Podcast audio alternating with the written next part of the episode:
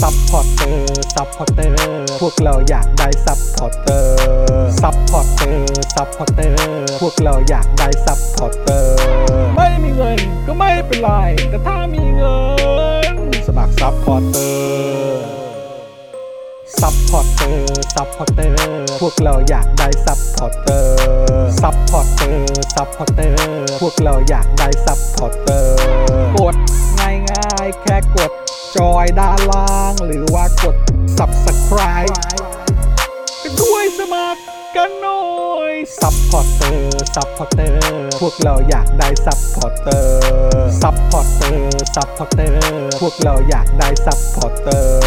ซัพพอร์เตอร์ ซัพพอร์เตอร์ พวกเราอยากได้ซัพพอร์เตอร์ ซัพพอร์เตอร์ ซัพพอร์เตอร์ พวกเราอยากได้ซัพพอร์เตอร์ ซัพพอร์เตอร์ เมมเบอร์ชีพสมัครซัพพอร์เตอร์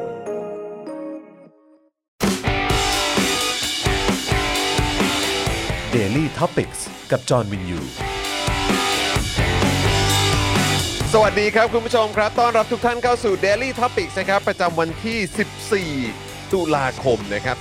2565 นั่นเองนะครับ อยู่กับผมจอห์นวินยูนะครับ จอห์นอีอีนะครับ หรือว่าจอห์นดึกดึกๆใจดี ครับ นะครับ ครับผม ก็ยังไม่ได้คุยเรื่องนี้กันสักทีเนาะ ไม่ว่าง เอ ไม่ว่างคุยฮะ อยังไม่ว่างคุยใช่ไหมครับนะอ่ะแล้วก็แน่นอนนะครับ วันนี้อยู่กับคุณปาล์มดึกดึกๆงานดีด้วย สวัสดีครับคุณผู้ชมครับ สวัสดีคุณปาล์มด้วยนะครับ สวัสดีครับ นะฮะแล้วก็ดูแลการไลฟ์แล้วก็ร่วมจัดรายการเรานะครับ พี่บิวมุกควายนะครับ สวัสดีครับ สวัสดีครับ สวัสดีครัคบรับผม บิวครับ สวัสดีครับคุณผู้ชมทุกท่านนะครับ สวัสดีคุณสิงห์ทองด้วยนะครับนะฮะคุณแพมผู้ถูกสงครามกลืนกิน ครับ คุณกายโซสนะค กา รับ โซ สวัสดีนะครับผม นะฮะด้านบนมีใครมาอีกไหมไหนขอดูคอมเมนต์ก่อน หลาย ๆ คอมเมนต์ที่ นะฮะ มาด้าน คุณ บชานร์ต นี่เขาเข้าใจว่าวันนี้นี่เราจะหยุดนะครับ อ๋อครับ หยุดเมื่อวานไง หยุดเมื่อวานไปแล้ว ใช่ครับ นะครับ ผม ผม นะฮะสวัสดีคุณสไตรเกอร์ด้วยนะครับ คุณฮิรุมิ คุณอี้ป๋อนะครับ ผม นะฮะมีใครอีกคุณลิตเติ้ลเบิร์ดนะครับ คุณจูน เอ่อ นะครับ จู คุณเรนนี่ คุณเรนนี่ อ่า สวัสดีครั สวัสดี บ ครับ นะฮะคุณดิฟชาร์เดลคุณกรณ์วิทย์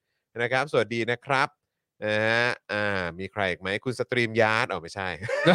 ไม่ใช่ฮะ ไม่ใช่นะ ไม่ใช่แน่ๆครับ อ๋อครับ คุณ ผม ชาร์ต รับผม แครีนะครับ อ่าสวัส คุณ ดี ธนนน ครับ ท์ ผ นะครับ มสวัสดีทุกท่านเลยนะครับ ใครมาแล้วก็ทักทายกันเข้ามาได้นะครับ มาร่วมพูดคุยมาร่วมคอมเมนต์กันหน่อยดีกว่านะครับ ครั นะ บ ฮะคุณแพมบอกว่าวันนี้จะมีเรื่องเล่าให้พี่จอนฟังครับ บนแชทบ็อกซ์รายการ Talking Thailand เมื่อคืนนี้เนี่ย มี I.O. อิจฉาคนดูไวซ์ทีวีจีบกันด้วยครับ โอ้ ไปอิจฉาเขาทำไมอะครับ ก็ถ้าเกิดว่าอยากอิจฉาก็ให้มาติดตามเอ่อที่ค่อนข้างชัดเจนเนี่ยก็คือ เออ คุณจันเอ๋ยจันเจ้า ใช่ นะครับ ถ้าอยากจะมาสัมผัสอีกเอ่อเข บรร เว่ ยากาศหนึ่ง เรื่องราวตำนานความรัก ใช่ เอ่อท่ามกลาง Daily Topics ครับ เนี่ยนะครับก็ติดตามคุณจันเอ๋ยจันเจ้ากับคุณตัวตัวตัวตัวอะไรนะ คุณ เอ้ยคุณ ระ คุณคุณ ร้ายกาจ คุณร้ายกาดทีนั้นจะบอกคุณตัวร้ายกาด คุณร้ายกาจ ออ เพราะว่า ออ รู้สึกว่า คุณตัวร้ายเออ รู้สึกว่ามันจะมีไอ้อารมณ์ประมาณว่าแบบ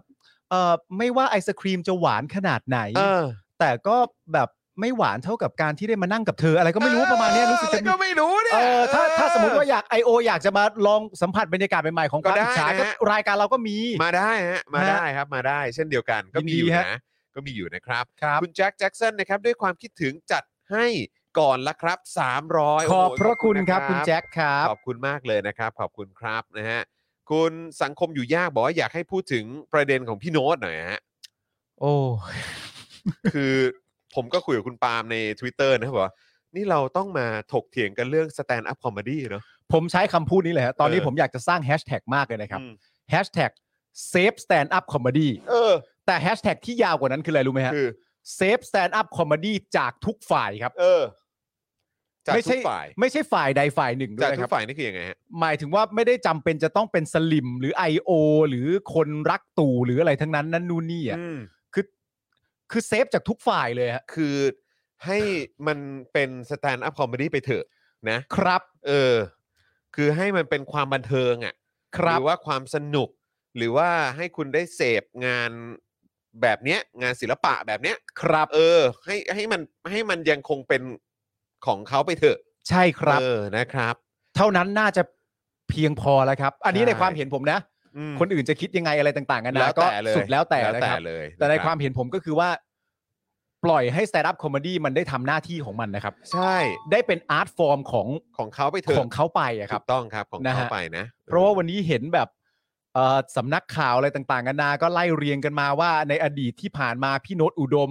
เคยกล่าวถึงรัฐบาลไหนบ้าง นายกคนไหนบ้าง ด้วยประโยคว่าอะไรบ้าง มันต้องมาถึงขั้นนี้กันเลยนะ สำหรับผมคน เออ เดียวนะครับ ครับ ผมมีความรู้สึกว่าไม่มีความจำเป็นใด ๆ เลยนะครับ อืม ที่ต้องอะไรแบบนี้แล้วหลังจากนี้ไปก็ยาวเสร็จเรียบร้อยว่า จริง ๆคำพูดของตัวพี่โน้ตอุดม มันก็เป็นแค่คนที่ตามกระแสจริง ๆ แล้วมันไม่ได้คิดอย่างนั้นหรอกนะ มันแค่สามารถจะรู้ได้ ไป ว่า กันใหญ่เนอะ ณตอนนี้กระแสมันมาทางไหน มันก็พูดไปเฉพาะที่เอาเสียงหัวเราะนั่นแหละคืออย่างไรก็แล้วแต่ก็ ก็ปล่อยให้สแตนด์อัพคอมเมดี้มันได้ทำหน้าที่ของมันไปเถอะนะครับ เออคบ และประเด็นก็คือว่าความยาวของเดี่ยวของพี่โน้ตเนี่ยมีความยาวประมาณ 2 ชั่วโมงกว่า ผมอืม หนึ่งในนั้นมีมุกมีหลากหลายประเด็นอะไรต่างๆนานาตั้งมากตั้งหมายฮะ ไม่ มัน แล้ว ไม่ใช่ ก็คือ มีประเด็นนั้นประเด็นเดียว ผม เส มี มอ ความ ไหร่ รู้ ค สึ รั ก บ ว่าอันนี้เป็นเดี่ยวที่ในมุมผมนะเออจากคนที่ก็ติดตามเดี่ยวมาจริง ๆ ตั้งแต่เดี่ยวแรกด้วย ครั แต่ บ ผมอ่ะก็โอเคก็ยอมรับว่าไม่ได้ไม่ได้ไปดูสดแบบทุกทุก ครับ ทุกทุกเดี่ยวอะไรอย่างเงี้ย ฮะ แต่ก็รู้สึกว่าไม่รู้สิ คือผมรู้สึกว่าเดี่ยวเดี่ยวสิบสามเนี่ย ตามความรู้สึกผมอะผมว่าลงตัวมากเลยนะ อืม ในในทุกๆ ด้านด้วยนะ อืม เพราะไอตอนทีแรกอะเอออันนี้อันนี้คงไม่ได้สปอยหรอก แต่คือแบบว่าตอนทีแรกพี่เดี่ยวก็บอกเออพี่เดี่ยว พี่โน้ต พี่โน้ตเนี่ยก็บอกว่าเหมือนแบบประมาณว่าตอนนั้นแกบวชอยู่ไงก่อนที่ ใช่ แกจะมาทำเดี่ยวนี้ใช่ไหม อืม ล่ะเออแล้วเหมือนแบบทางทีมงานก็บอกว่าโอ้ต้องมาแล้วแหละ อืม มันถึงเวลาแล้วแหละ ใช่ เออจังหวะมันได้แล้วแหละ อ่า ต้องมาทำแล้วอะไรเงี้ย ใช่ แล้วเราก็มีความรู้สึกว่า ดึงตัวออกมา จากวัด หรือว่าแบบพี่พี่โน้ตแกเหมือนแบบยัง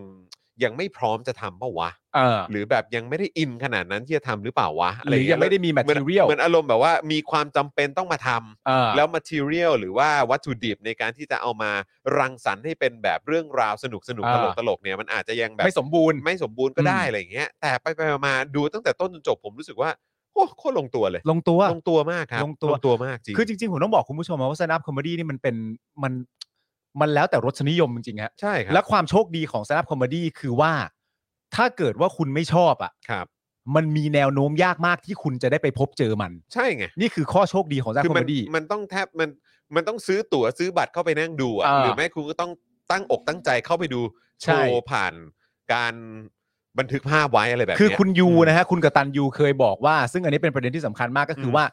สแตนด์อัพคอมเมดี้เนี่ยมันไม่ใช่งานรอง อืม สแตนด์อัพคอมเมดี้ไม่ใช่ของแถม ครับ ไม่ใช่มีการจะเปิดบริษัทใหม่ขึ้นมาจะตัดเสาไฟจะอะไรต่างๆนานานั่นนู่นนี่แล้วมีสแตนด์อัพคอมเมดี้ไปด้วยสแตนด์อัพคอมเมดี้มันเป็นงานโดยตรง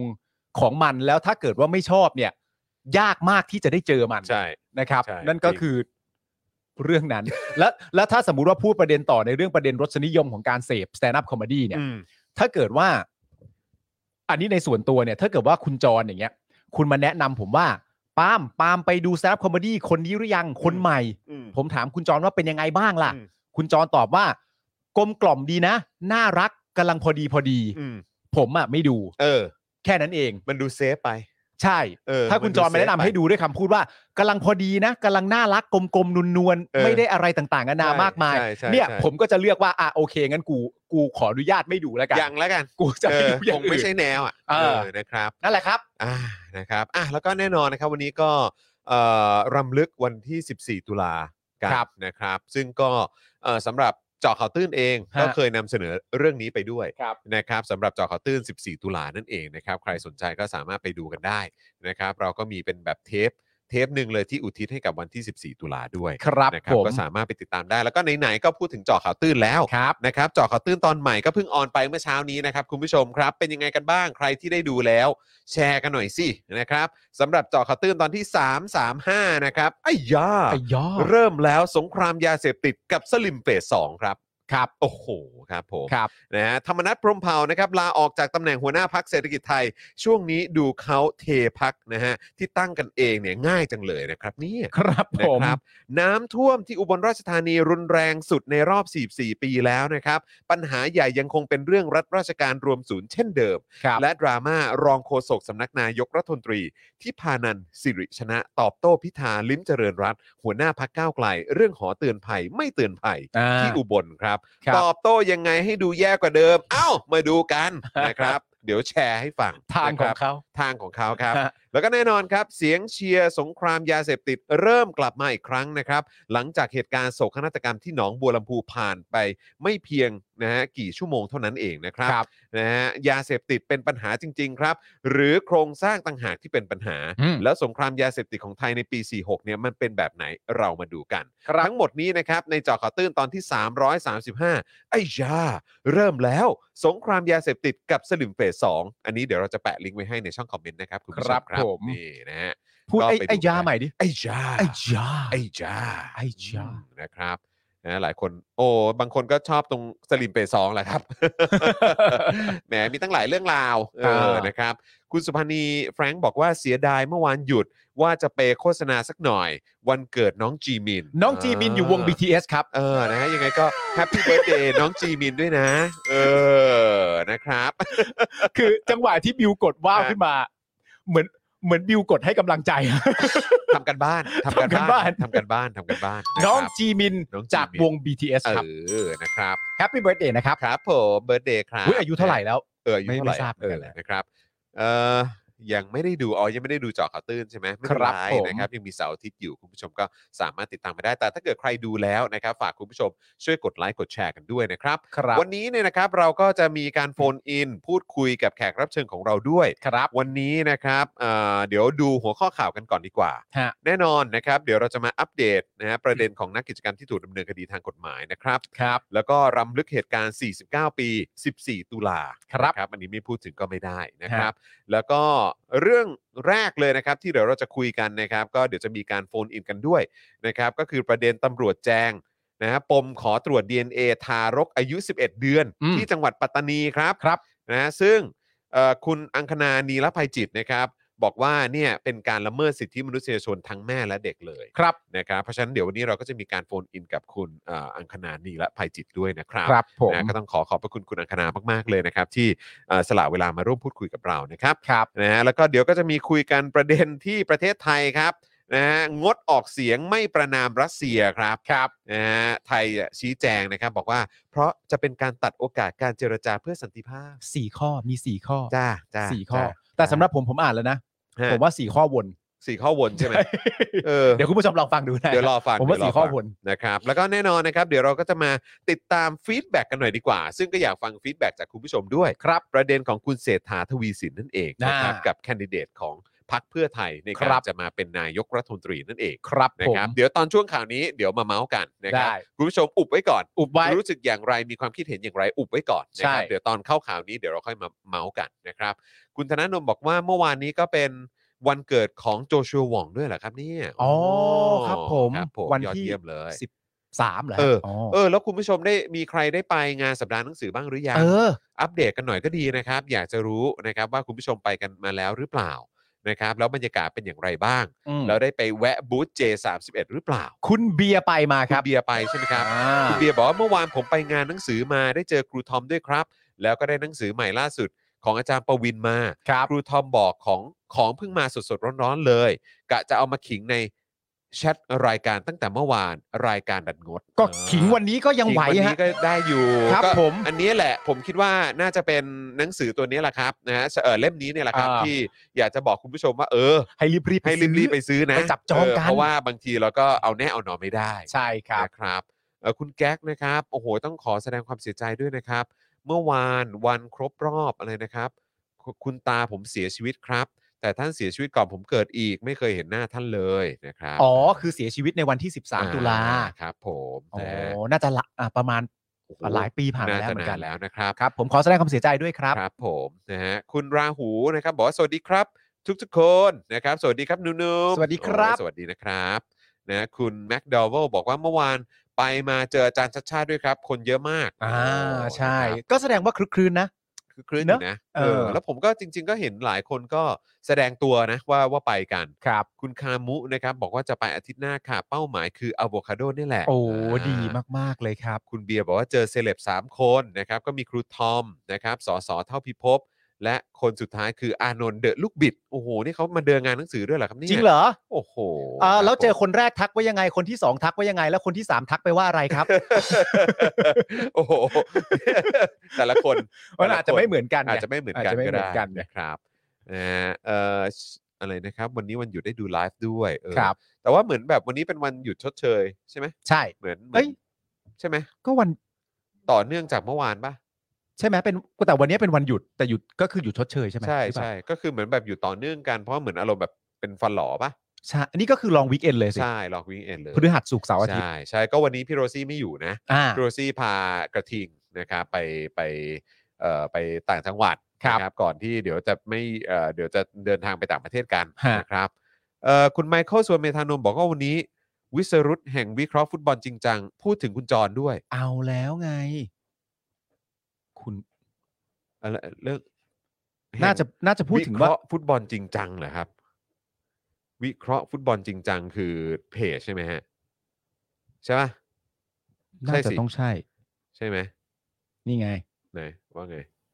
วิเคราะห์ฟุตบอลอ๋อจาก อาร์เซนอลเหรอ อ๋ออ๋อ เกี่ยวไหม ใช่ใช่ใช่อ๋อเขามีบทความของคุณวิสรุตในเดอะสแตนดาร์ดด้วยนะ ใช่ จริงเหรอ ใช่ แล้วเขา วิ ว่าไง สรุตสินพงศพร เจ้าของ เออ เพจวิเคราะห์ฟุตเอ่อวิเคราะห์บอลจริงจังที่ล่าสุดมียอดผู้ติดตามในเฟซทะลุ1 0 0 0 0แสนคนเป็นที่เรียบร้อย โอ้ แต่อันนี้น่าจะเก่า อ๋อก็คงเป็นนักวิเคราะห์ฟุตบอลแหละมั้ง แล้วแล้วคือคือเรื่องอะไรล่ะครับ อืม เขาอาจจะวิเคราะห์ก็ได้ว่าแบบเหมือนอาจจะยกตัวอย่างแบบทีมที่กำลังยอดเยี่ยม อ่า ณเวลานี้ เออ แล้วก็ยกตัวอย่างว่ามีเอ่อเซเลบในประเทศไทยคนไหนบ้างที่เชียร์ทีม อ๋อ นี้ เชียร์บอลอะไร ย่าง เงี้ยเงี้ย แหละฮะอ๋อครับ ครับ ผม ผม อารมณ์อารมณ์นะฮะเออเสาร์นี้คาดว่าจะไปงานหนังสือค่ะ ครับ โอ้ ผม วันหยุดยาวฮะวันนี้ไปโรงพยาบาลปกติคนเต็มแต่วันนี้เงียบมาก อ่า โอ้ยเจ้าแมวมอง เนี่ยจริงๆว่าผมก็กำลังจะหาวันแล้วจริงๆเพราะอีกไม่กี่วันเนี่ยคุณจองก็ต้องเดินทางไปต่างประเทศแล้ว เราควรจะไปกันนะ ถ้าเราเกิดเราหาวันได้แม่นๆเนี่ยซึ่งเราก็เหลือจำนวนวันอีกไม่มากแล้วนะ เดี๋ยวจบรายการแล้วคุณกับผมมาเคาะวันกัน ไหม เออ ว่าเราจะสามารถไปงานหนังสือได้เมื่อไหร่ ไปหาไปหาครูทอมด้วยเนาะ ใช่ เพราะว่า เออ เราก็มีนัดกับครูทอมใช่ไหมแล้วจริงๆ เราก็มีนัดกับอาจารย์ประจักษ์ด้วย ครับ ใช่ไหมครับ ถ้าเกิดมีโอกาสได้เจอกัน ใช่ใช่จง นะครับ จริงจริงนะครับเอ่อคุณดีเคเอ่ออ๋อคุณดีเคบอกแล้วเออนะครับคุณลิชคิงบอกว่าสเตฟานก็เดอะกันเนอร์ฮะจริงเหรอ คุณสเตฟานเขาเชียร์ จูบไม่ใช่เหรอฮะ เขาเชียร์ยูเวนตุสไม่ใช่เหรอครับเออ หรือว่าถ้าในพรีเมียร์ลีกคุณสเตฟานเชียร์อาร์เซนอล เหรอ ก็เป็นไปได้ เออคุณไมเคิลบอกว่าเขาพูดถึงหนังสือคลอปว่ามีคนเขียนถึง 2 คน แล้วเปรียบเปรยว่าเหมือนประวัติศาสตร์ประยุทธ์ แล้วคนเขียนคนหนึงเป็นกนกอีกคนหนึงเป็นจอมินยู แล้วมุมมองจะไม่เหมือนกันอ๋อครับผม เฮ้ย นะฮะโอ้โห ชื่อคุณถูกเมนชั่น โอ้โห เคียงข้างหัวหอกเลยเหรอครับ โอ้โหหัวหัวหอกนี่หัวหอกนี่เคยพยายามเชิญมาแล้วนะเขาก็บอกว่า อะไรอ่ะเขาก็บอกว่าเ อย่าไม่อยากร่ เขา วม ไม่อยาก เฟรมด้ ร่ว วย มเฟรมกับผม ใช่ เออนะครับ แสดงว่ามีหนังสือของครอปใช่ไหมฮะ ว่ามีคนเขียนถึงสองคน อ๋อ แล้วก็เปรียบเปรยว่าอ๋อถ้าถ้ามุมมองคนหนึงเขียนก็เป็นอีกแบบหนึ่งถ้ามองคนหนึงก็จะต่างกันโดยสิ้นเชิง อืม อ๋อแล้วก็เปรียบเทียบของการเขียนประวัติของประยุทธ์ถ้าจอห์นเขียนประวัติประยุทธ์เนี่ยหนังสือก็จะออกมา ผมว่าน่าจะออกมาสั้นนะฮะ นะครับผมคงไม่ อาจจะมีตัวอักษรแค่ 3 ตัว ก็เท่านั้นก็เพียงพอแล้ว ให้คุณคุณผู้อ่านได้คิดวิเคราะห์แยกแยะ ใช่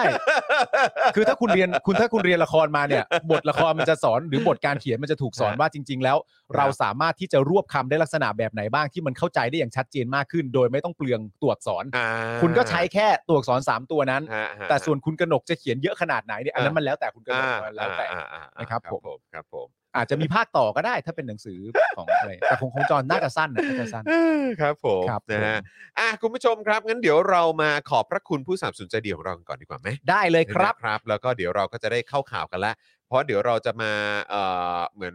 ติดตามมารำลึกนะครับถึงวันที่ 14 ตุลาคมด้วย ครับ แล้วก็หลังจากนั้นเราก็จะมาประเด็นเกี่ยวกับการตรวจ DNA ของทารก ค11รับ เดือนนะครับแล้วเดี๋ยวเราจะโฟนอินทางคุณอังคณาด้วย อ่า นะครับ นะฮะ ผม อ่ะโอเคมาเลยครับ มาเลยครับ เราเริ่มต้นกันที่โทมิเกียวซานะครับ โทมิเกียวซา80 ปี ตำนานความอร่อย ไส้แน่นกรุบกลมกล่อมทำมือแบบจานต่อจานนะครับ สั่งได้ที่ Facebook โทมิเกียวซาออฟฟิเชียลนั่นเองนะครับ หลากหลายหน้าทุกหน้าอร่อยหมดน้ำจิ้มเข้ากับทุกๆหน้าเลยนะครับ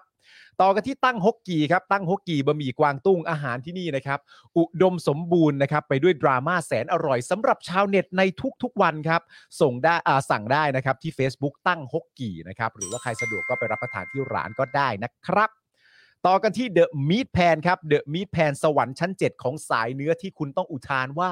โอ้ yes นะครับ โอ้ yes มีโปรใหม่มาบ่อยเช่นเคยนะครับ ก็คือในช่วงเวลา 5 โมงเย็นถึง 1 ทุ่มนะครับ ถ้าสั่งเบอร์เกอร์เนี่ยแถมฟรีไปเลยเครื่องดื่ม 1 แก้วนะครับ ส่วนโค้ดอตอหอเนี่ยนะฮะก็ยังสามารถใช้ลดค่าใช้จ่าย 10%ได้เหมือนเดิมครับ เพิ่มเติมนะครับ ก็คือว่าถ้าเกิดว่ายอดสั่งเนี่ยครบ 1,000 บาท รับฟรีไปเลยพนาคอตต้า 1 จานนะครับเอ่อสั่งได้นะครับที่ Facebook The Meat Pan นั่นเองนะครับไปกินที่ร้านก็ได้สุขุมวิท39 นะครับ เวิร์คครับบรรยากาศดีครับคุณผู้ช บร ม รยากาศดีนะครับ ร้านน่ารักอาหารอร่อยนะครับ ต่อกันที่น้ำว้าพาวเดอร์ครับผงกล้วยน้ำว้าดิบออร์แกนิกตราน้ำว้านะครับบรรเทาอาการกรดไหลย้อนอย่างได้ผลครับ พร้อมเสริมพรีไบโอติกให้จุลินทรีย์ที่ดีในลำไส้เพื่อภูมิคุ้มกันร่างกายที่ดี สั่งได้ที่ Facebook น้ำว้าพาวเดอร์นั่นเอง ตอนนี้เนี่ยผมเดินทางไปถึงกระเจี๊ยบเขียวแล้วนะครับ กระเจี๊ยบเขียวแล้วเหรอ ผมนี่ผ่านออริจินอลมาแล้ว ผ่านขมิ้นมาแล้ว แล้วตอนนี้ก็เดินทางไปถึงกระเจี๊ยบเขียวเป็นที่เรียบร้อย เดี๋ยวรอซินนามอนนะ กระเจี๊ยบเขียวรสชาติค่อนข้างจะค่อนข้างจะคล้ายออริจินอลแหละ อ้อเหรอ แต่ว่ามี t e x t อร์การดื่มที่แตกต่าง เฮ้ย น่าสนใจ จริง เหมือนกัน ดิอ้อเหรอ กินทั้งครอบครัวนะครับ แล้ววันนี้ จะมี เนี่ จะ ย มีความแบบกรึบกรึบๆเหรอหรือว่าอะไร มันมันจะเหมือนมันยืดยืดๆกว่า เออเออ มันมันมีความ หนึบหนึบ หนึบหนึบหนืดหนืหนึดบๆ กว่าหน่อย เออ แต่กินง่ายดื่มง่ายเหมือน ๆ กัน อ่า นะครับ โอเ ผม โอเค อ่าแล้ววันนี้เรามีคลิปมาฝากคุณผู้ชมด้วยนะครับ ไป ครับ ชมคลิปกันครับ ไปดูครับ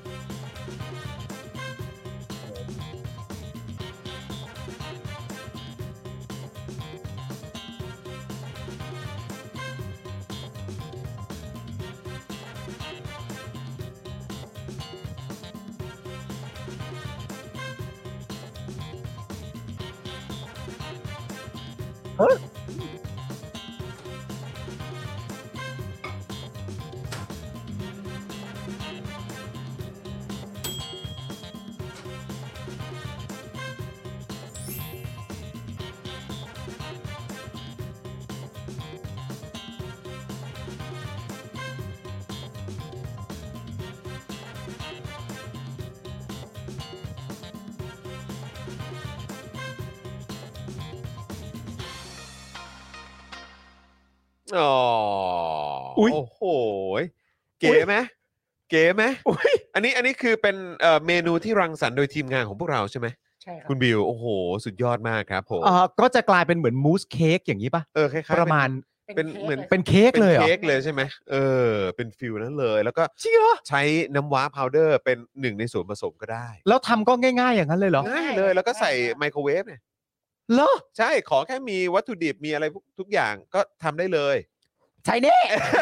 เธอ ใช่ ดู ดิ อยู่ใช่ไหม ทำนะ เธอดูเดี๋ยวนี้นะ อุ๊ยน่ากินมากเลย โอ้แล้วมีวางสตรอเบอรี่ข้างบนด้วยอย่างเงี้ยเหรอ ได้ อ๋ออันนี้แล้วแต่ ได้ รังสรรค์ชอบผลไม้ไหนก็วางเอาเองดูได้ แล้วแต่เลยใส่กล้วยก็ได้ ว้าว ใส่อะไรก็ได้เนอะ ว้าว เออครับผมนะคุณผู้ชมลองเอาเมนูนี้นะไปลองทำกันดูก็ได้ ครับ นะครับ ถ้าเกิดว่าเฮ้ยแบบเออแบบอยากจะลองแบบใส่แบบอย่างอื่น ใช้น้ำว้าพาวเดอร์เป็นส่วนผสมกับเมนูไหนเนี่ยก็สามารถใช้ได้ อุ้ยตายแล้ว เวิร์กเนาะเวิร์กเนาะ สุด เออ ๆ คุณผู้ชมครับ ครับ อ่ะลองกันดูว่าคุณผู้ชม ไปลอ นะ ง น้ำว้า ดู พาวเดอร์นะครับ ไปลองดูนะครับ ต่อกันที่ XP Pen ครับ XP Pen เมาส์ปากการะดับโปรครับ เขียนลื่นคมชัดทุกเส้นเก็บครบทุกรายละเอียดในราคาเริ่มต้นไม่ถึงพันนะครับ ดูข้อมูลเพิ่มเติมได้ที่เพจ XP Pen Thailand นะครับ ของมันต้องมีคุณผู้ชมครับ รังสรรค์จินตนาการด้วยอุปกรณ์ดีๆ ราคาเริ่มต้นไม่ถึงพันนะครับ ครับ ต่อกันที่จินตรักษณ์คลินิกครับคุณผู้ชมครับ จมูกพังเบี้ยวทะลุระเบิดมาจากไหนนะครับ ให้คุณหมอเชษฐ์แก้ให้ได้หมดทุกรูปแบบนะครับ คุณหมอเชษฐ์นี่คือคนที่โรงพยาบาลทั่วไทยเนี่ยมักจะมอบงานยากมาให้เสมอครับ ซึ่งอันนี้เนี่ยรู้กันเฉพาะคนในวงการเท่านั้นนะครับ เราก็รีบมาเล่าให้ฟังนะ เราก็ต้องรีบเล่าฮะรู้อะไรต้องรีบเล่าครับผม ใช่ครับผม เทพจริงนะครับ เรื่องงานซ่อมจมูกพังนะครับ ต้องหมอเชษจินตรักษณ์คลินิกนะครับ สอบถามรายละเอียดนะครับ ได้ที่ Facebook จินตรักษณ์คลินิกนั่นเองนะครับ คุณผู้ชมครับ ครับผม คุณจอห์นเชนครับ แล้วก็แน่นอนนะครับ สร้างพื้นที่บ้านคุณให้ปลอดฝุ่น PM 2.5 ด้วย Protect Screen นะครับ มุ้งลวดยุคใหม่ กันได้ทั้งยุงและฝุ่น PM 2.5 เจ้าแรก และเจ้าเดียวในประเทศไทยนะครับ ผลิตจากเยื่อนาโนไฟเบอร์คุณภาพสูงทำให้ไม่เกิดสนิมตลอดการใช้งาน ที่สำคัญเพียงแจ้งโค้ด SPD10 รับส่วนลดไปเลย 10%สอบถามข้อมูลเพิ่มเติมได้ที่ Facebook Protect Screen หรือว่าแอดไลน์ไปก็ได้นะครับ ที่ @ps 2 2 8 8หรือโทรไปเลยครับที่ 02 028 2288 นั่นเองนะครับ ครับ และแน่นอนครับเฟรนชิกนะครับน้ำพริกหนังไก่เกรดพรีเมียม รสชาติจัดจ้านถึงเครื่องถึงใจ สั่งได้เลยผ่านทาง Line นะครับแอดเฟรนชิกส่งฟรีทุกบ้านด้วยนะครับ ครับผม แซบถึงบ้านแน่นอนแล้วก็ส่งฟรีด้วย ครับ นะครับฮานาทบะครับกระดาษชำระละลายน้ำได้จากญี่ปุ่น เทพฝุดๆไปเลยนะครับครับทิ้งลงโถสุขภัณฑ์ได้เลย ไม่อุดตันด้วย แถมแกนม้วนเนี่ยก็มีกลิ่นหอม ช่วยดับกลิ่นในห้องน้ำได้ดีอีกต่างหากนะครับ ครับ ฟูรุเมะครับ เครื่องดื่มแบบชง หอมอร่อยปราศจากน้ำตาลและไขมัน พร้อมสารสกัดกว่า 10 ชนิดที่มาช่วยเบิร์นไขมันเก่า ลดการสะสมของไขมันใหม่ และยังช่วยให้อิ่มนานอีกด้วยนะครับ ที่สำคัญตลอดเดือนตุลาคมนี้เนี่ยมีโปรนะครับสุดพิเศษนะครับ เมื่อคุณซื้อ 2 กล่องขึ้นไปนะครับ ลดเหลือกล่องละ 290 บาท จากปกติเนี่ย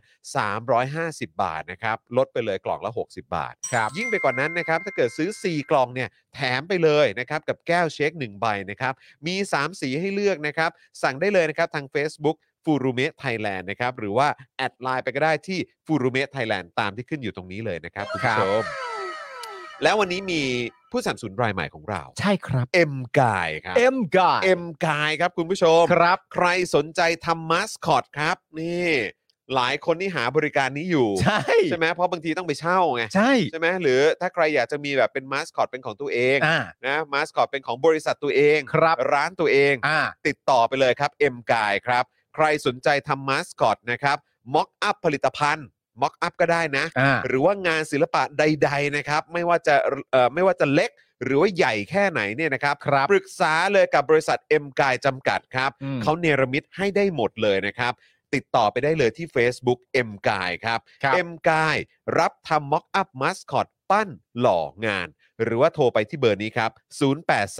083 845 8308 นั่นเองนะครับ นี่ ทั้งม็อกอัพ ดูที่ ผลิตภัณฑ์ Facebook ก่อน ใช่ Facebook ก่อนเข้าไปดูงานเขาได้เลย ใช่ งานมาสคอตม็อกอัพสินค้ามีหมดเล ห ย รือผลิตภัณฑ์ศิลปะอื่น แล้วจะเป็นงานชิ้นเล็กนะครับ ครับ ชิ้นกลางชิ้นใหญ่อะไรก็ตามได้หมดเลย ๆ ครับ ขอแค่ให้บอกเขาเดี๋ยวเอ็มกายรังสรรค์ให้ ครับ นะ ผม ครับผมนะฮะก็ย้ำอีกครั้งโทรไปเลยนะ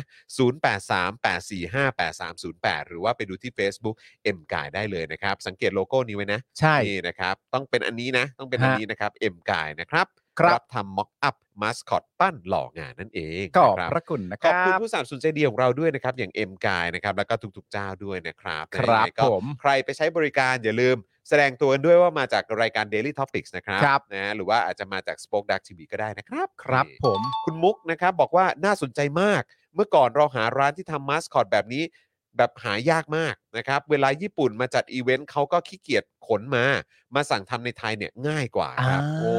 นะครับ ครับผม คุณเกียร์บอกว่าวันนี้ทำไมคุณจรแต่งตัวหล่อคุณปาล์มโอ้ไม่ไม่คุณปาล์มเขาใส่เสื้อเชิ้ต คือ แต่ผมอะใส่แจ็คเก็ตทับเฉย ซึ่งน่าแปลกนะครับ ฮะ ปกติไม่แต่งตัวก็หน้าตาดีกว่าอยู่แล้ว ก็จริงๆก็ไม่น่าจะเอาเครื่องแต่งกายมา ๆเดี๋ยวนะ แต่วัน ทับ นี้ ถมอะไรกัน มีแต่ อีก คนชมคุณว่า ว่า เหมือนแบบโทนสีของคุณก็ได้ ใช่ เอ่อเสื้อคุณก็สวย แล้ว ครั ก็ บ ลุคคุณก็แบบโดนใจ เหรออ ไรแบบนี้ เขาว่ากันอย่างนั้นเหรอ ใช่ก็ตั้งแต่ช่วงต้นรายการแล้ว จริงป่ะ เออ โอเค เออ โอเค งั้นไม่ว่าแล้ว เห็นไหม แต่จริง ๆ ผมต้องบอกคุณผู้ชมนะครับ ว่า ครับ ที่ผมมาในลุคนี้แล้วผมดูแจ่มใสเนี่ย ครับ คือมันมันเจ็ดหนึ่ง ไงฮะ อ๋อ จริงด้วยว่ะ คือมันเจ็ดหนึ่งฮะ เมื่อวานผมก็1นศูนย์นะ ใช่ ไปศูนย์หนึ่งนะ ใช่ แล้วเป็นการยิงอ่ะ ยิงด้วยอะไรรู้ป่ะ อะไร ยิงด้วยหน้า ใช้หน้ายิงเหรอ ใช้หน้ายิง ใช้ใบหน้าสัมผัสลูกฟุตบอล ซาก้า จริง ซา ป่ะ ก้าที่มึงอยากได้อ่ะ โอ้โห ไม่ใช่ไม่ใช่ไม่ใช่ตีนอย่างเดียวนะที่ เออ ยิงได้เนี่ยอันหน้าหน้าของเขาก็ยิงได้ครับ เรียกคนอย่างเงี้ยคือเขาเรียกว่าคนครบเครื่อง เรียกคนครบเครื่อง โอ้ยแต่ลิเวอร์พูลโหดจริง ใช่ เจ็ดลูกครับ ใช่ ยิงใครนะฮะเลนเจอร์ฮะ ยิง Ranger กลาสโกแรงเยอร์ โอ้กลาส โก กลา แร ส ง โก เยอร์ แรงเยอร์ โอ้โหสุดยอด นะครับ เออ ก็ นะครับ ก็ ถล่มจัดจัดหนักเลย ใช่ เอ้ยตอนนี้ใครคุมอะเรนเจอร์ก่อนหน้านี้ใคร เจอหลาด เจอหลาดใช่ไหม เจอหลาดแล้วเจอหลาดมาอยู่อาร์เซนวิลล่า อ่า แต่ตอนนี้ไม่รู้แหละ เออ ตอนนี้ไม่รู้แหละ ตอนนี้เป็นยังไงบ้างเนาะ คือปกติลีกสกอตแลนด์นะ เราก็ ถ้า รู้ ไม่ จัก ผิด แค่แลงเยอร์กับ เซลติก เซลติกอ่ะหรือไม่ก็มีฮาร์ทครับ ใช่ เคยได้ยินฮาร์ทอยู่พักหนึ่ง ใช่ เออ นะครับ เอ้ย แล้ว แล้วพูดถึง แบบ คือผมอะดูซีรีส์ของเรื่อง Succession น่ะ อ่า ที่แบบเอ่อทาง HBO Go อะ อืมอืม ที่ได้รางวัลเอมมี่เยอะมากอะ อืม ก็แบบ มันก็มีท่อนหนึ่งอะ อืม มีฉากหนึ่งอะคือแบบ มันรวยไง พูดถึง อ่า คนรวย คนรวย อืม ว่างไง อืม เงินเหลือเยอะไง เออ ทำอะไรดี เออ ไปซื้อทีมบอลกันดีกว่า อุ้ย อ๋อเหรอ แล้วทีมบอลยังไงเดียนี่ยเราอยู่แถว แถวนี้พอดีบ้านพักตากอากาศ อ่า เราอยู่แถวนี้พอดีเลย เออ เออ ทีมอะไร อ๋อ ทีม ทีมอะไรทีมอะไรดัง อ๋อ ทีมฮาร์สเหรอ โอเค อ่างั้ งั้นซื้อทีมฮาร์สแล้วกัน เออ แบบ มันง่าย ชีวิตง่ายขนาดนั้นเลยเหรอวะ เออเว้ย ชีวิต เออซื้อทีมฮาร์ส เข้าใจว่าทีมฮาร์สนะถ้าเกิดจะไม่ผิด เป็นแบบอารมณ์แบบลีกในสกอตเนี่ยแหละเออแล้วก็ไอ้เฮียอะไรเนี่ยเออดันดีเหรอดันดีอ๋อ ดันดี แต่อ๋อคุณผู้ชมรู้จักดันดี เออ เอออ๋อฟานบองฮอสคุมอยู่ อ๋อเหรอ เออฟานบองฮอสคุมอยู่ ฟานบองฮอสจากฮอลแลนด์เนี่ยแหละ ใช ฮะ ่นะครับก็เคยอยู่อาร์เซนอลนะคนนี้ ใช่ เคยอยู่บาร์ซ่าด้วยนะ ใช่ เครับ โอ้ยตัวนี้ก็ฝีมือไม่ธรรมดา คนนี้เก่งนะ โอ้ยขวัญใจคุณไทนี่เอ่อไรอันเรโนก็เป็นเจ้าของทีมฟุตบอลนะ เออชื่อทีมอะไรนะ จำชื่อทีมไม่ได้เหมือนกัน แต่เป็นเจ้าของทีมฟุตบอล เอ นะ อใช่แล้วเป็นทีมที่เก่าแก่ที่สุดด้วย ใช่ใช่ เออนะครับ ก็สนุกดีเหมือนกัน ใช่ นะครับ อ่ะคุณผู้ชมครับนะฮะก็เมาส์นอกเรื่องกันมาต้องขออภัย ครับ นะอ่ะคุณผู้ชมอย่าลืมใครเข้ามาแล้วอย่าลืมกดไลค์กดแชร์กันด้วยนะครับนะฮะฝากคุณผู้ชมด้วยแล้วก็อย่าลืมว่าเจาะข่าวตื้นออนแล้ว 335 นะครับไอ้ยาเริ่มแล้วสงครามยาเสพติดกับสลิมเฟสสองนะครับ อ้ย ยังไงเดี๋ยวช่วยแปะลิงก์กันไว้ให้ด้วยนะครับ พี่ ครับ พี่ดำฝากแปะไว้ด้วยนะครับ คุณผู้ชมถามว่าวันนี้มีมุกนักฟุตบอลไหม ก็ ต้องนึกก่อนไหม มีมีมีมีมีมีมีมีเอาละเอา เลยไหม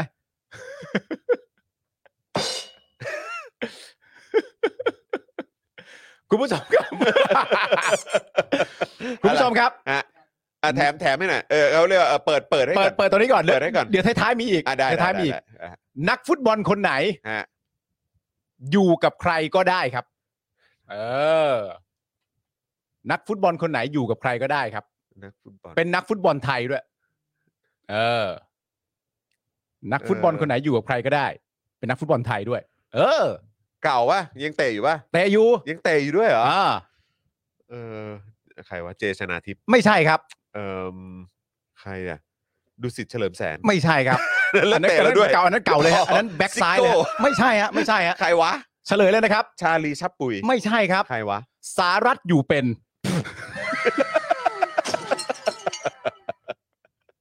โอ้ยโอ้ ย สารัฐอยู่เป็นเนี่ยนะครับ โอ้ย ก็คือนักฟุตบอลที่ โอ้ อยู่กับใครก็ได้ โอ้ ครับผมครับอยู่กับใครก็ ครับผม อุ้ยคุณผู้ชมก็ตอบได้อะ ฮะฮะฮะสะเออสารัฐอยู่เป็นนะ ใช่ เห็นไหมคุณผู้ชมแปลว่าเออคุณผู้ชมทัน ทัน อยู่ ทัน ทันอยู่ทันอยู่เออ ทันครับ ะครับ ครับ นัก ผม ฟุตบอลอะไรนะ นักฟุตบอลที่เป็นทายาท GMM คือโรเมลูลูกอากูครับ โอ้โห ตายแล้ว เอ้ย โอ้ตายแล้วเออนี่เป็นลูกอากูด้วยเหรอครับเนี่ยเออ คุณ ดีแควันนี้บอกอยู่เย็น พาม พาม โอ้โหสุดยอด เออ นะ นะ ค ครั รับ บผม เอ้า เดี๋ยวเราอัปเดต อัปเดตก่อน ก่อนดีกว่านะครับ เราอัปเดตก่อนดีกว่า เออเอ้ยเรา เดี๋ยวงั้นรำลึกเหตุการณ์ 14 ตุลาเราไว้ช่วงท้ายเลยดีกว่าเนอะ ได้ครับได้ครับ ก็เป็นช่วงเป็นช่วงเป็นเป็นเหมือนเหตุเอ่อเป็นเรื่องสุดท้าย ได้ ก่อ ครับ นปิดรายการเลยละกันเนาะ ฮะ นะครับ แต่ตอนนี้ผมขออัปเดตในประเด็นของเอ่อนักกิจกรรมที่ถูกดำเนินคดีทางกฎหมายดีกว่านะครับ ครับผม นะหลังจากที่เมื่อวานนะครับเอ่อเมื่อวันพุธที่ผ่านมาเนี่ยศาลเอ่อเมื่อวันพุธนะครับศาลอาญาพิพากษาจำคุกนะครับ 8 เดือนโดยไม่รอลงอาญาต่อประชาชน 3 รายในข้อหาพรบคอม ครับ จากการแชร์โพสต์จากเพจเพจเอ่อคนไทย UK นะครับ โดยไม่ได้เขียนข้อความใดประกอบเลยด้วย ซึ่งโพสต์ที่แชร์เนี่ยเป็นภาพประวิทย์วงษ์สุวรรณประกอบกับข้อความว่า เรือเหาะก็ซื้อมาซ่อม ยังจะซื้อดาวเทียม91,200 มาแดกอีก ครับ นะครับ จะยอมมันอีกไหม อืม โดยสารเนี่ยระบุว่าในช่วงเวลาดังกล่าวเนี่ยไม่มีข่าวสารหรือสื่อที่รายงานข้อเท็จจริงว่า กองทัพจะจัดซื้อดาวเทียมดวงใหม่มูลค่า 91,000 ล้านบาทแต่อย่างใด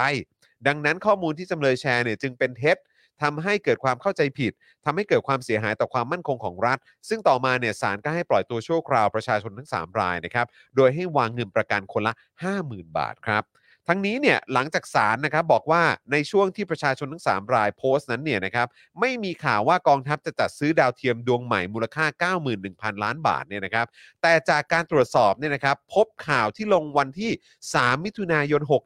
อืม 61 ซึ่งผมกำลังรู้สึกว่าจริง ๆ แล้วมันเสิร์ชได้ปะ ได้สิครับ นะฮะในข่าวเนี่ยระบุว่าศรีสุวรรณจันยา เลขาธิการสมาคมองค์การพิทักษ์รัฐธรรมนูญไทยเนี่ยออกแถลงการคัดค้านการเตรียมจัดซื้อดาวเทียมจารกรรมมูลค่า 9.12 หมื่นล้านบาทก็คือ 91,200 ล้านบาทนั่นแหละ ครับ ของกระทรวงกลาโหม โดยระบุว่าเป็นการละเมิดความเป็นส่วนตัวของประชาชน อืม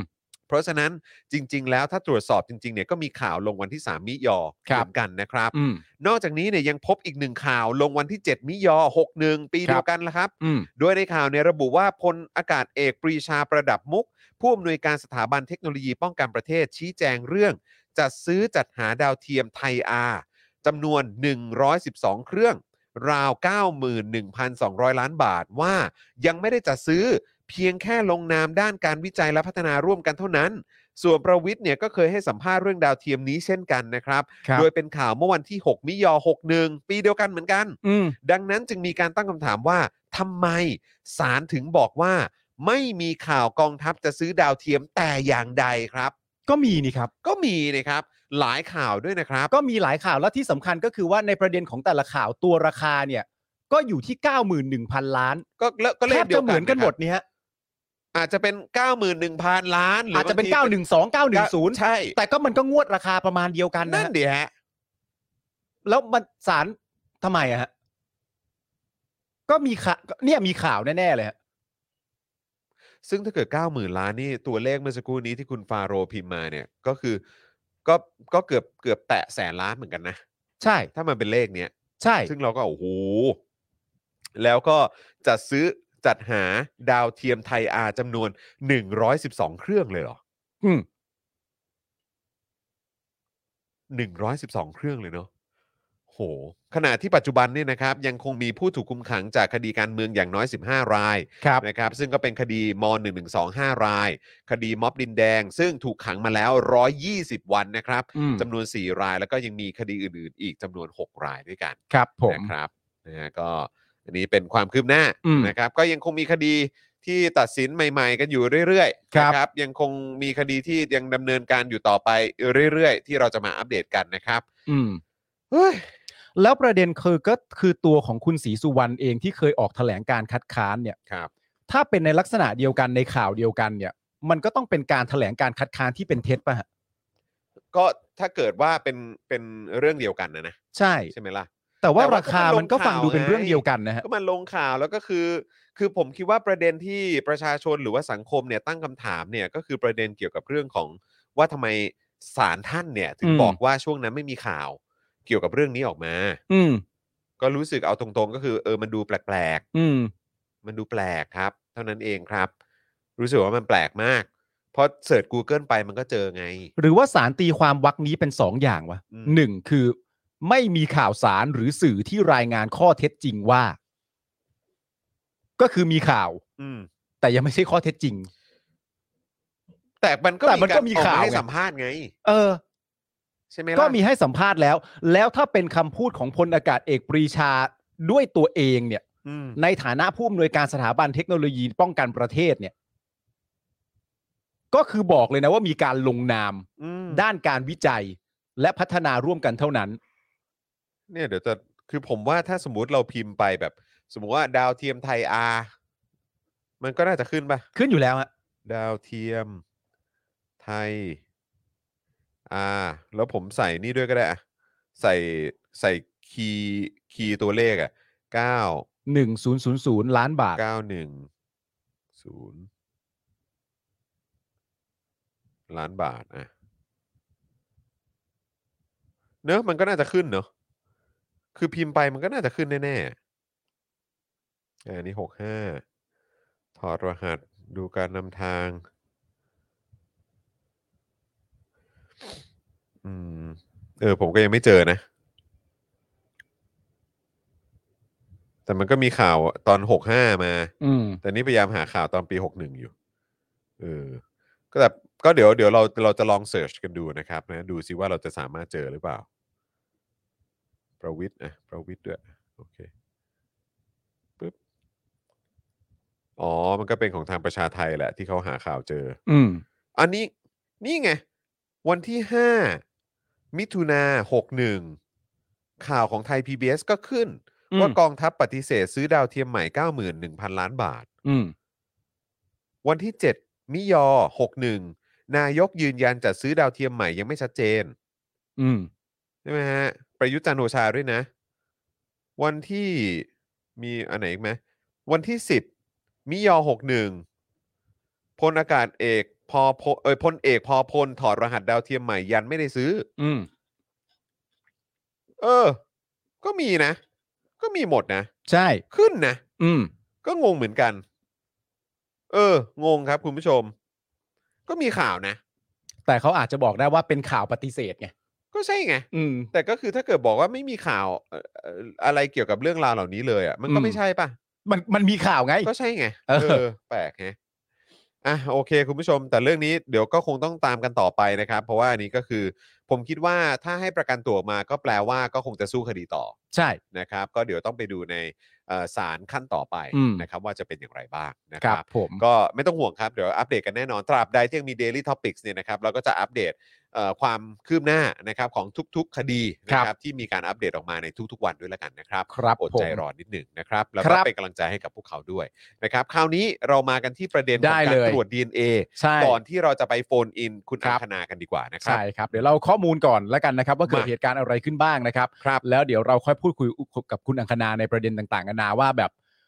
ถ้าจะทำแบบนี้จริง ๆ มีสิทธิ์ทำไหมหรือถ้าทำมันเป็นการแสดงออกว่าอะไร ใช่ นะครับ ใช่ ผม ครับผม คือเรื่องนี้นะครับคือเรื่องที่สำนักข่าวอิสราครับรายงานว่าหลังมีข่าวตำรวจเนี่ยนะครับ ไปขอคนบ้านภรรยาของผู้ต้องหาคดีความมั่นคงครับ แล้วไปเจอเด็กน้อยครับ เป็นทารกวัย 10ถึง11 เดือนนะครับ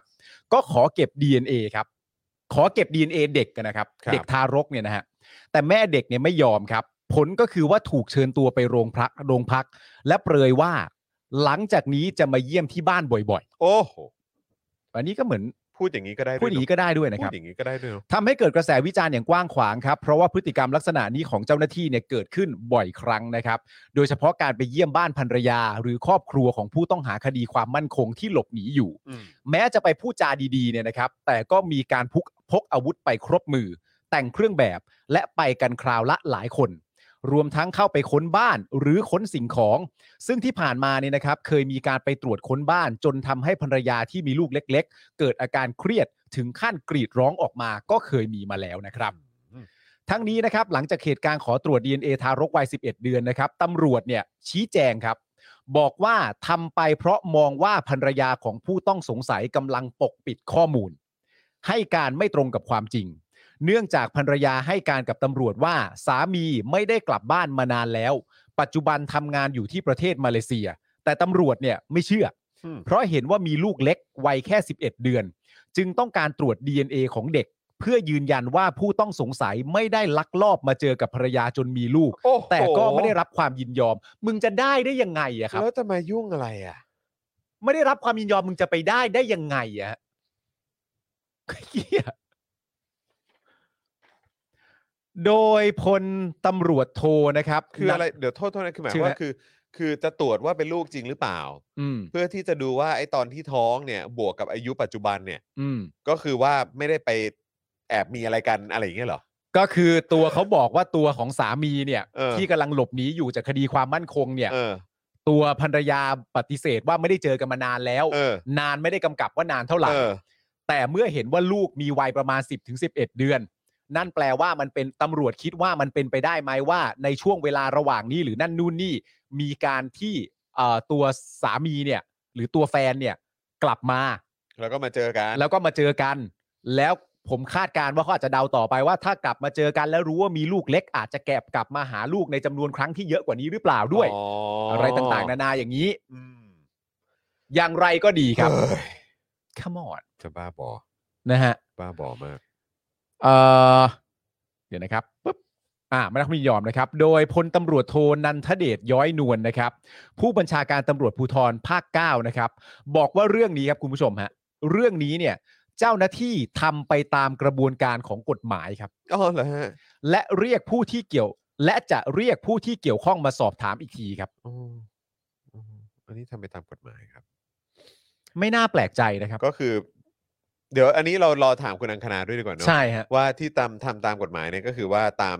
ตามพรกฉุกเฉินหรือเปล่า ใช่ ตามกฎหมายพิเศษ กฎหมาย รือ อะ เปล่ ไร ครับผม เพราะเหตุการณ์นี้เกิดขึ้นที่เอ่อปัตตานีนะครับ ครับ ผม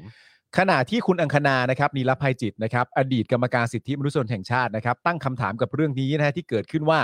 เจ้าหน้าที่จะเก็บ DNA เด็กทารกไปทำไม ในเมื่อเด็กไม่เกี่ยวข้องกับการกระทำผิด เรื่องนี้เป็นปัญหาการละเมิดสิทธิความเป็นส่วนตัว และละเมิดสิทธิเด็กด้วยนะครับ อืม คุณอังคณานะครับ กล่าวต่อว่าสาเหตุที่ต้องการตรวจก็เพื่อกดดันไม่ให้ก็เพื่อกดดันให้ฝ่ายหญิงเนี่ยบอกเจ้าหน้าที่ว่าสามีอยู่ที่ไหน ซึ่งเรื่องนี้เนี่ยขัดต่อกฎหมาย และละเมิดสิทธิ์ทั้งแม่ทั้งเด็กแน่นอน อืม เนื่องจากไม่มีกฎหมายบังคับให้ต้องบอกว่าท้องกับใคร หรือใครเป็นพ่อเด็ก นั่นน่ะดิ การเก็บ DNA เด็กต้องทำเพื่อประโยชน์สูงสุดของเด็กเท่านั้นนะครับ เออ ตามอนุสัญญาว่าด้วยสิทธิเด็กของสหประชาชาติ และพรบคุ้มครองเด็ก เช่น ตรวจเพื่อพิสูจน์สัญชาติ ไม่ใช่ตรวจด้วยเหตุผลแบบนี้นะครับ ขณะที่คุณชนาทิพย์ตติยะการุณวงศ์นะครับ นักสิทธิมนุษยชนได้โพสต์เกี่ยวกับประเด็นการเก็บ DNA ในพื้นที่ 3 จังหวัดชายแดนภาคใต้นะครับว่า การเก็บ DNA นะครับเป็นแนวทางของรัฐบาลในการจัดการปัญหาความรุนแรงในแชนในชายแดนใต้ ภาคใต้ ซึ่งคณะกรรมการสิทธิมนุษยชนแห่งชาติเองนะครับ เคยเอ่อตรวจสอบเรื่องนี้ และระบุไว้ชัดเจนว่าการเก็บ DNA ในแชในชายแดนใต้นั้น เป็นการละเมิดสิทธิตามหลักสากลนะครับ รวมถึงละเมิดรัฐธรรมนูญไทย และประมวลพิจารณาความอาญาคือละเมิดหมดเลยครับ ละเมิดหมดเลย ละเมิดทั้งเทศและละเมิดทั้งไทยเองนะครับ และถ้าตีความว่าละเมิดทั้งต่างประเทศ และละเมิดทั้งกฎหมายของไทยเอง ก็จะเป็นที่ที่น่างงมากว่าทำไมตำรวจถึงสามารถพูดได้ว่าทั้งหมดนี้ทำไปตามขั้นตอนของกฎหมาย แต่ถามว่าผมแปลกใจไหม อ๋อ ที่แบบว่าอ๋อนี่คือประเทศไทย ประเทศไทยก็เป็นอย่างเงี้ยแหละครับ จอห์นถ้าเราจะตั้งคำถามว่าเราแปลกใจหรือไม่แปลกใจอ่ะ ครับ เราทำข่าวไม่ได้เลยด้วย นั่นเลยสิ ครับ นั่นเลยสิครับ แต่อันเนี้ยคือเราต้องการจะมาตอกย้ำให้กับคุณผู้ชม อ่า และใครก็ตามที่อาจจะเพิ่งกดมาดูก็ได้ว่า เฮ้ย เรื่องแบบนี้มันไม่ปกตินะเว้ย ใช่ เข้าใจไหมฮะ ใครที่เพิ่งชูนอินเข้ามาดู Daily Topics เป็นครั้งแรก หรือว่าอาจจะเพิ่งมาเริ่มติดตาม ครับ เพิ่งมาดู หรือว่าอาจจะแบบเปิดมาผ่านๆมันขึ้น suggestion ขึ้นมาเนี่ย อันนี้ก็อยากจะบอกว่าเรื่องแบบเนี้ยมันไม่ปกตินะครับ ครับ มันไม่ปกตินะครับ คุณผู้ชม มันไม่ปกติแน่ๆ มันไม่ปกติครับ มันมันไม่ปกติในหลายเลเวล ไม่ ครับ ได้แล้วก็ไม่ใช่ ฮะ ว่าตำรวจทำอะไรก็ได้นะครับ แล้วก็ไม่ใช่ว่าอยู่ในสามจังหวัดชายแดนใต้เนี่ยที่ทุกคนแบบมีคนจำนวนมากที่อาจจะไม่ได้ทราบเรื่องราว ไม่รู้ข้อมูล แล้วก็บอกว่า พวกนี้เป็นผู้ก่อการร้ายอะไรอย่างเงี้ยเอออะอะไรก็แบ่งแยกดินแดนอะไรต่างๆ เนี่ย คือมันมีรายละเอียดอะไรมากกว่านั้นนะครับที่ ครั มั บ นเกิดขึ้น อยากให้ติดตามจริง ๆ แล้วก็ไอเหตุการณ์ที่เกิดขึ้นที่พยายามจะตรวจ DNA ของเด็กอายุ 11 เดือนเนี่ย ครับ ทารก 11 เดือนเนี่ย อัน อืม นี้ไม่ปกตินะครับ ครับ ครับ นะ ไม่ได้เลยครับ ไม่ได้เลยนะ ไม่ ครับ ได้เลยครับ ครับผม ถึงแม้นะครับว่ากสมนะครับหรือคณะกรรมการสิทธิมนุษยชนแห่งชาติเนี่ยนะครับจะระบุชัดเจนว่าการเก็บ DNA เป็นการละเมิดสิทธิมนุษยชนนะครับ แต่หน่วยงานภาครัฐก็ยังคงดำเนินการต่อ แถมทำเพิ่มขึ้นด้วยครับ โดยในปีพศ 2562 นะครับ รัฐบาลตัดสินใจเอาการเก็บ DNA เนี่ยนะฮะเข้ามาเป็นส่วนหนึ่งของกระบวนการการเกณฑ์ทหารครับ อืม โดยบังคับใช้ในพื้นที่ชายแดนใต้เท่านั้นนะครับนะฮะเอ่อโดยสถานการณ์การเก็บ DNA นะครับน่าห่วงกังวลจนถึงขั้นที่ว่าในปี 2554 ครับคณะกรรมการว่าด้วยการขจัดการเลือกปฏิบัติทางเชื้อชาติของ UN นะครับ ได้ออกมาระบุว่าการเก็บ DNA ในลักษณะนี้เนี่ยเป็น racial profiling นะครับ ไง และแนะนำให้ไทยเลิกเก็บ DNA ในชายแดนใต้ คืออารมณ์แบบพอสักที พอสักทีเถ พ อะ สักทีมันดูมันดูแย่มากจริง พอสักทีเถอะมนุษย์มันละเมิดมนุษย์ด้วยกันแบบนี้ เออ ไม่ได้ มันเลวร้าย อย่าทำแบบนี้ เออ อย่าทำแบบนี้ นะฮะ คุณชนาทิพย์นะครับ ระบุช่วงท้ายว่าการเก็บ DNA อาจมีประโยชน์ในฐานะหลักฐานทางนิติวิทยาศาสตร์ เพื่อดำเนินคดีต่อผู้ก่อเหตุรุนแรง แต่มันคงไม่อาจแก้ไขปัญหาชายแดนใต้ ที่มีรากฐานมาจากประวัติศาสตร์ความอายุติธรรม การลอยนวลพ้นผิด การกดขี่ทางเชื้อชาติ มากกว่าที่จะเป็นปัญหาเรื่องการบังคับใช้กฎหมายนะครับ ใช่ใช่ นะฮะ ก็ก็ก็ตามนั้นเลยครับ ใช่ครับ ผมถึงบอกว่าใครก็ตามที่อาจจะเพิ่งเปิดเข้ามาดูนะครับ แล้วอาจจะแบบไม่ได้เคยดูเจาะข่าวตื้น Daily Topics หรือว่าคอนเทนต์ประวัติโทษนะครับประวัติศาสตร์ของแบบสป็อคดักทีวีมาก่อนอย่างเงี้ยคือแบบคือคุณต้องเข้าใจนะเพราะว่าคือข้อมูลที่คุณได้ ความรู้ที่คุณได้จากแบบเรียน ใช่ ของรัฐบาลเนี่ย ครับ กับกับข้อมูลข้อเท็จจริง หลักฐานทางประวัติศาสตร์เนี่ยมันไม่เหมือนกัน ครับผม นะครับเพราะฉะนั้นก็คือ คือมันมีอะไรอีกเยอะแยะมากมายที่คุณไม่รู้ ใช่ นะครับ ก็เลยแบบอยากจะพาคุณมาเปิดโลกเหมือนกันนะครับ ครับ อันนี้ฮะ เออ คุณตูนบอกว่าพวกเขาทำให้ดูเป็นปกติเพราะหลายครั้งที่เขาละเมิดกฎหมายก็ทำอะไรเขาไม่ได้ ซึ่งประเด็นนี้ก็ตรงฮะตรง ใช่ กับที่คุณชนาทิพย์บอกก็คือว่า มันมีประเด็นเรื่องความอายุติธรรม มันมีประเด็นเรื่องการลอยนวลพ้นผิด ซึ่งมันคาอยู่ตลอดเวลาฮะ ใช่ใช่ แล้วมันหนักมากฮะ ใช่ครับ ภายใต้พรกฉุกเฉินย้ำอีกครั้งหนึ่งคุณจรพูดเสมอว่า ถ้าอยากรู้ว่าการอยู่ใต้พรกฉุกเฉินนานๆเนี่ย เป็นอย่างไร ประเทศหรือสภาพประเทศทางเชิงโครงสร้าง หรือมนุษย์ที่ใช้ชีวิตอยู่ในประเทศนั้นเป็นอย่างไรเนี่ย เราสามารถดูจาก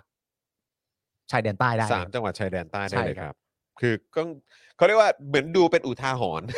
ใช่ แต่คืออุทาหรณ์เนี่ยมันก็คือเหมือน คือที่ต้องใช้คำว่าดูเป็นอุทาหรณ์เนี่ยเพราะมันเกิดขึ้นในสามจังหวัดชายแดนใต้มาอย่างยาวนานจนแบบ คือมันแทบจะกลายเป็นนอมไปแล้วอ่ะ มันเป็นวิถีชีวิต มันกลายเป็นวิถีชีวิตไปแล้ว ซึ่งมันเป็นเรื่องที่น่าเศร้าไง มาก ที่มันไม่ควรจะต้องมีคนเหมือนแบบ โดนกดขี่ on a daily basis แบบเนี้ยจน โดน กลายเป็น racial culture profiling จนกลายเป็น culture อะ ใช่ เออ จนกลายเป็นวัฒนธรรม อืม ไปแล้วอะ่ะ ใช่ มันมันมันฟังแล้วมันสะเทือนใจมากเลยนะครับ อืม คุณผู้ชม เออนะครับ ค่ะ คุณแมวสีทองบอกว่ายิงคนยิงคนไทยกลางกรุงได้ อ๋อ จะเอาอะไร อ๋อ จะเอาอะไรง ง ครับ ครับผมก็คืออันนั้นอันนั้นมันก็เป็นอีกประเด็นหนึงอะครับ อืม แต่ว่าเอออันนี้มันก็เป็นพาร์ทอย่างที่เราบอกไปว่า สิ่งที่ประชาชนในพื้นที่ ก็เอาตรงๆ ก็เป็นแสนเป็นล้านคนน่ะ ใช่ ถูกกระทำอยู่อะครับ ครับ อืมนะครับ มันก็มันก็มันก็ไม่ใช่เรื่องปกติอะครับ ใช่ครับ เออ และในความเป็นจริงประเด็นนี้เนี่ยการที่จะขอไปตรวจเด็กที่อายุสิบเดือนถึงสิบเอ็ดเดือนเนี่ย คือเอาแค่ฟังดูอะฮะ อืม เอาแค่ฟังดูมันก็ไม่ได้แล้วอะฮะ อืม เอาแค่แบบจิตสำนึกที่ฟังดูอะมันก็ไม่ได้แล้วอะฮะและประเด็นก็คือว่ามีคนวิเคราะห์ต่อเนื่องออกมาหลาย ๆ ประเด็น เช่น วิธีคือวิธีที่ตำรวจทำเนี่ยตำรวจก็สามารถพูดได้ว่ามันเป็นวิธีที่ต้องการจะเหมือนเป็นหนึ่งในวิธีของการสืบสวนสอบสวนน่ะ อืม หาข้อมูลข้อเท็จจริง เพราะคนคนนี้มีคดีความมั่นคงอยู่ คนคนนี้หนีไปภรรยาให้การบอกว่า ไม่ได้กลับมานานมากแล้วไม่ได้เจอกัน แต่เอ๊ะทำไมมีลูก และทำไมลูกถึงมีจำนวนเดือนที่มีชีวิตอยู่นะตอนนี้จำนวนเดือนเท่านี้แล้ว เอ๊ะอยากรู้จังเลยนั่นนู่นนี่ เป็นการสืบสวนสอบสวน ซึ่งแม้กระนั้นก็ไม่ได้อยู่ดี อืม และที่ตามมาก็คือว่า เราไม่แน่ใจด้วยซ้ำว่านี่เป็นวิธีการสืบสวนสอบสวน หรือเป็นเพียงแค่วิธีการเพื่อใช้ในการกดดัน ใช่ข่มขู่ก ข่ ด ม ดัน ขู่กดดันคุกเท่าคานั้ ม นหรือเปล่า เท่านั้น ใช่ครับผมนะอ่ะเพราะฉะนั้นนะครับเดี๋ยวเราก็จะมาโฟนอินนะครับพูดคุยกับทางคุณอังคณานีรภัยจิตนะครับนะซึ่งก็โอ้โหดีใจมากๆเลยนะครับที่ทางคุณอังคณาอ่าพอจะมีเวลาให้เรานะครับ ครับ มาร่วม ผม พูดคุยกันด้วยนะครับ ก็เดี๋ยวเราก็คงอ่าประเด็นที่เราจะคุยกันก็แน่นอนกับเหตุการณ์ที่เกิดขึ้น ครับ นะครับว่ามันเป็นเรื่องปกติหรือเปล่า อืม นะครับกับสิ่งที่มันเกิดขึ้นในพื้นที่สามจังหวัดชายแดนภาคใต้อย่าง ค เห รับ ตุการณ์แบบนี้ ครับ นะครับแน่นอนหนึ่งมันเป็นเรื่องปกติหรือเปล่าคือหมายความว่าเหตุการณ์แบบนี้มันเกิดขึ้นบ่อยในสามจังหวัดชายแดนภาคใต้ไหม อืม นะครับ แล้วก็ 2เนี่ยก็คือว่ามันเป็นเรื่องปกติที่สากลโลกเขาเขาโอเคกันหรือเปล่า ซึ่ง อืม ผมคิดว่าคุณอังคณาน่าจะตอบว่าไม่อยู่แล้วนะครับ ใช่ แต่ว่ารายละเอียดเป็นอย่างไรเดี๋ยวเรามาว่ากัน แล้วก็ ครับ แน่นอนอีกพาร์ทหนึ่งที่ต้องคุยกันก็คือว่าสถานการณ์การใช้กฎหมายพิเศษในสามจังหวัดชายแดนภาคใต้เนี่ย อืม มันรุนแรงขนาดไหน แล้วมันส่งผลกระทบกับคนในพื้นที่ขนาดไหน ระยะสั้นเป็นอย่างไร ระยะยาวจะเป็นอย่างไรเนี่ยเดี๋ยว ครับ เราลองมาฟังกันดูด้วยก็ดี ครับ นะ ผม แล้วก็อีกพาร์ทหนึ่งก็คือว่า ประชาชนคนไทยทั่วประเทศที่เห็นว่าสิ่งต่างๆ ที่มันกำลังเกิดขึ้นในพื้นที่สามจังหวัดชายแดนใต้เนี่ยมันไม่ถูกต้องหรือว่ามีความน่าเป็นห่วงเนี่ย ประชาชน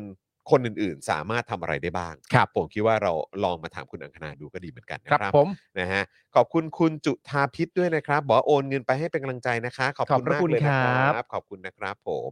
นะฮะอ่ะโอเค ตอนนี้ได้รับสัญญาณมาจากทีมงานนะครับ ว่าทางคุณอังคณาพร้อมแล้วนะครับบิวครับเอ่อเมื่อกี้เดี๋ยวกันนะ ขอเช็คก่อนว่าเชื่อมบลูทูธหรือยัง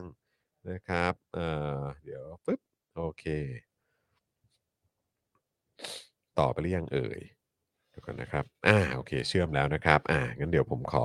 อนุญาตโทรหาคุณอังคณาเลยละกันนะครับ ครับ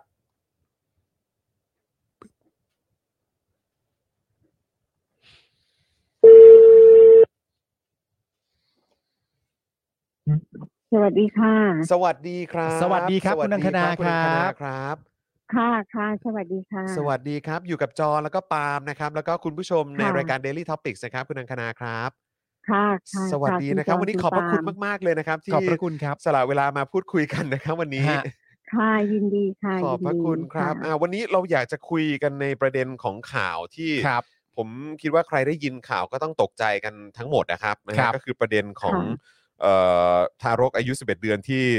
เอ่อมีเจ้าหน้าที่จะมาตรวจ DNA อะครับ ถูก นะ ข ฮะ อตรวจ DNA เนี่ยนะครับ ใช่ครับ แล้วตัวคุณแม่ของเด็กก็ไม่ยินยอมนะครับ อืม ซึ่งตำรวจก็ให้การ ค่ะ ว่าที่ต้องการจะตรวจเนี่ย เนื่องจากว่าเกรงว่าตัวภรรยาเนี่ยจะให้ข้อมูลไม่ตรง อืม กับที่ ค่ะ ได้บอกกับทาง ค่ะ ตำรวจไว้นะครับผม ค่ะ เอ่อในมุมนี้คุณอังคณามองเรื่องนี้ทั้งหมดในประเด็นข่าวนี้ออกมาอย่างไรบ้างครับ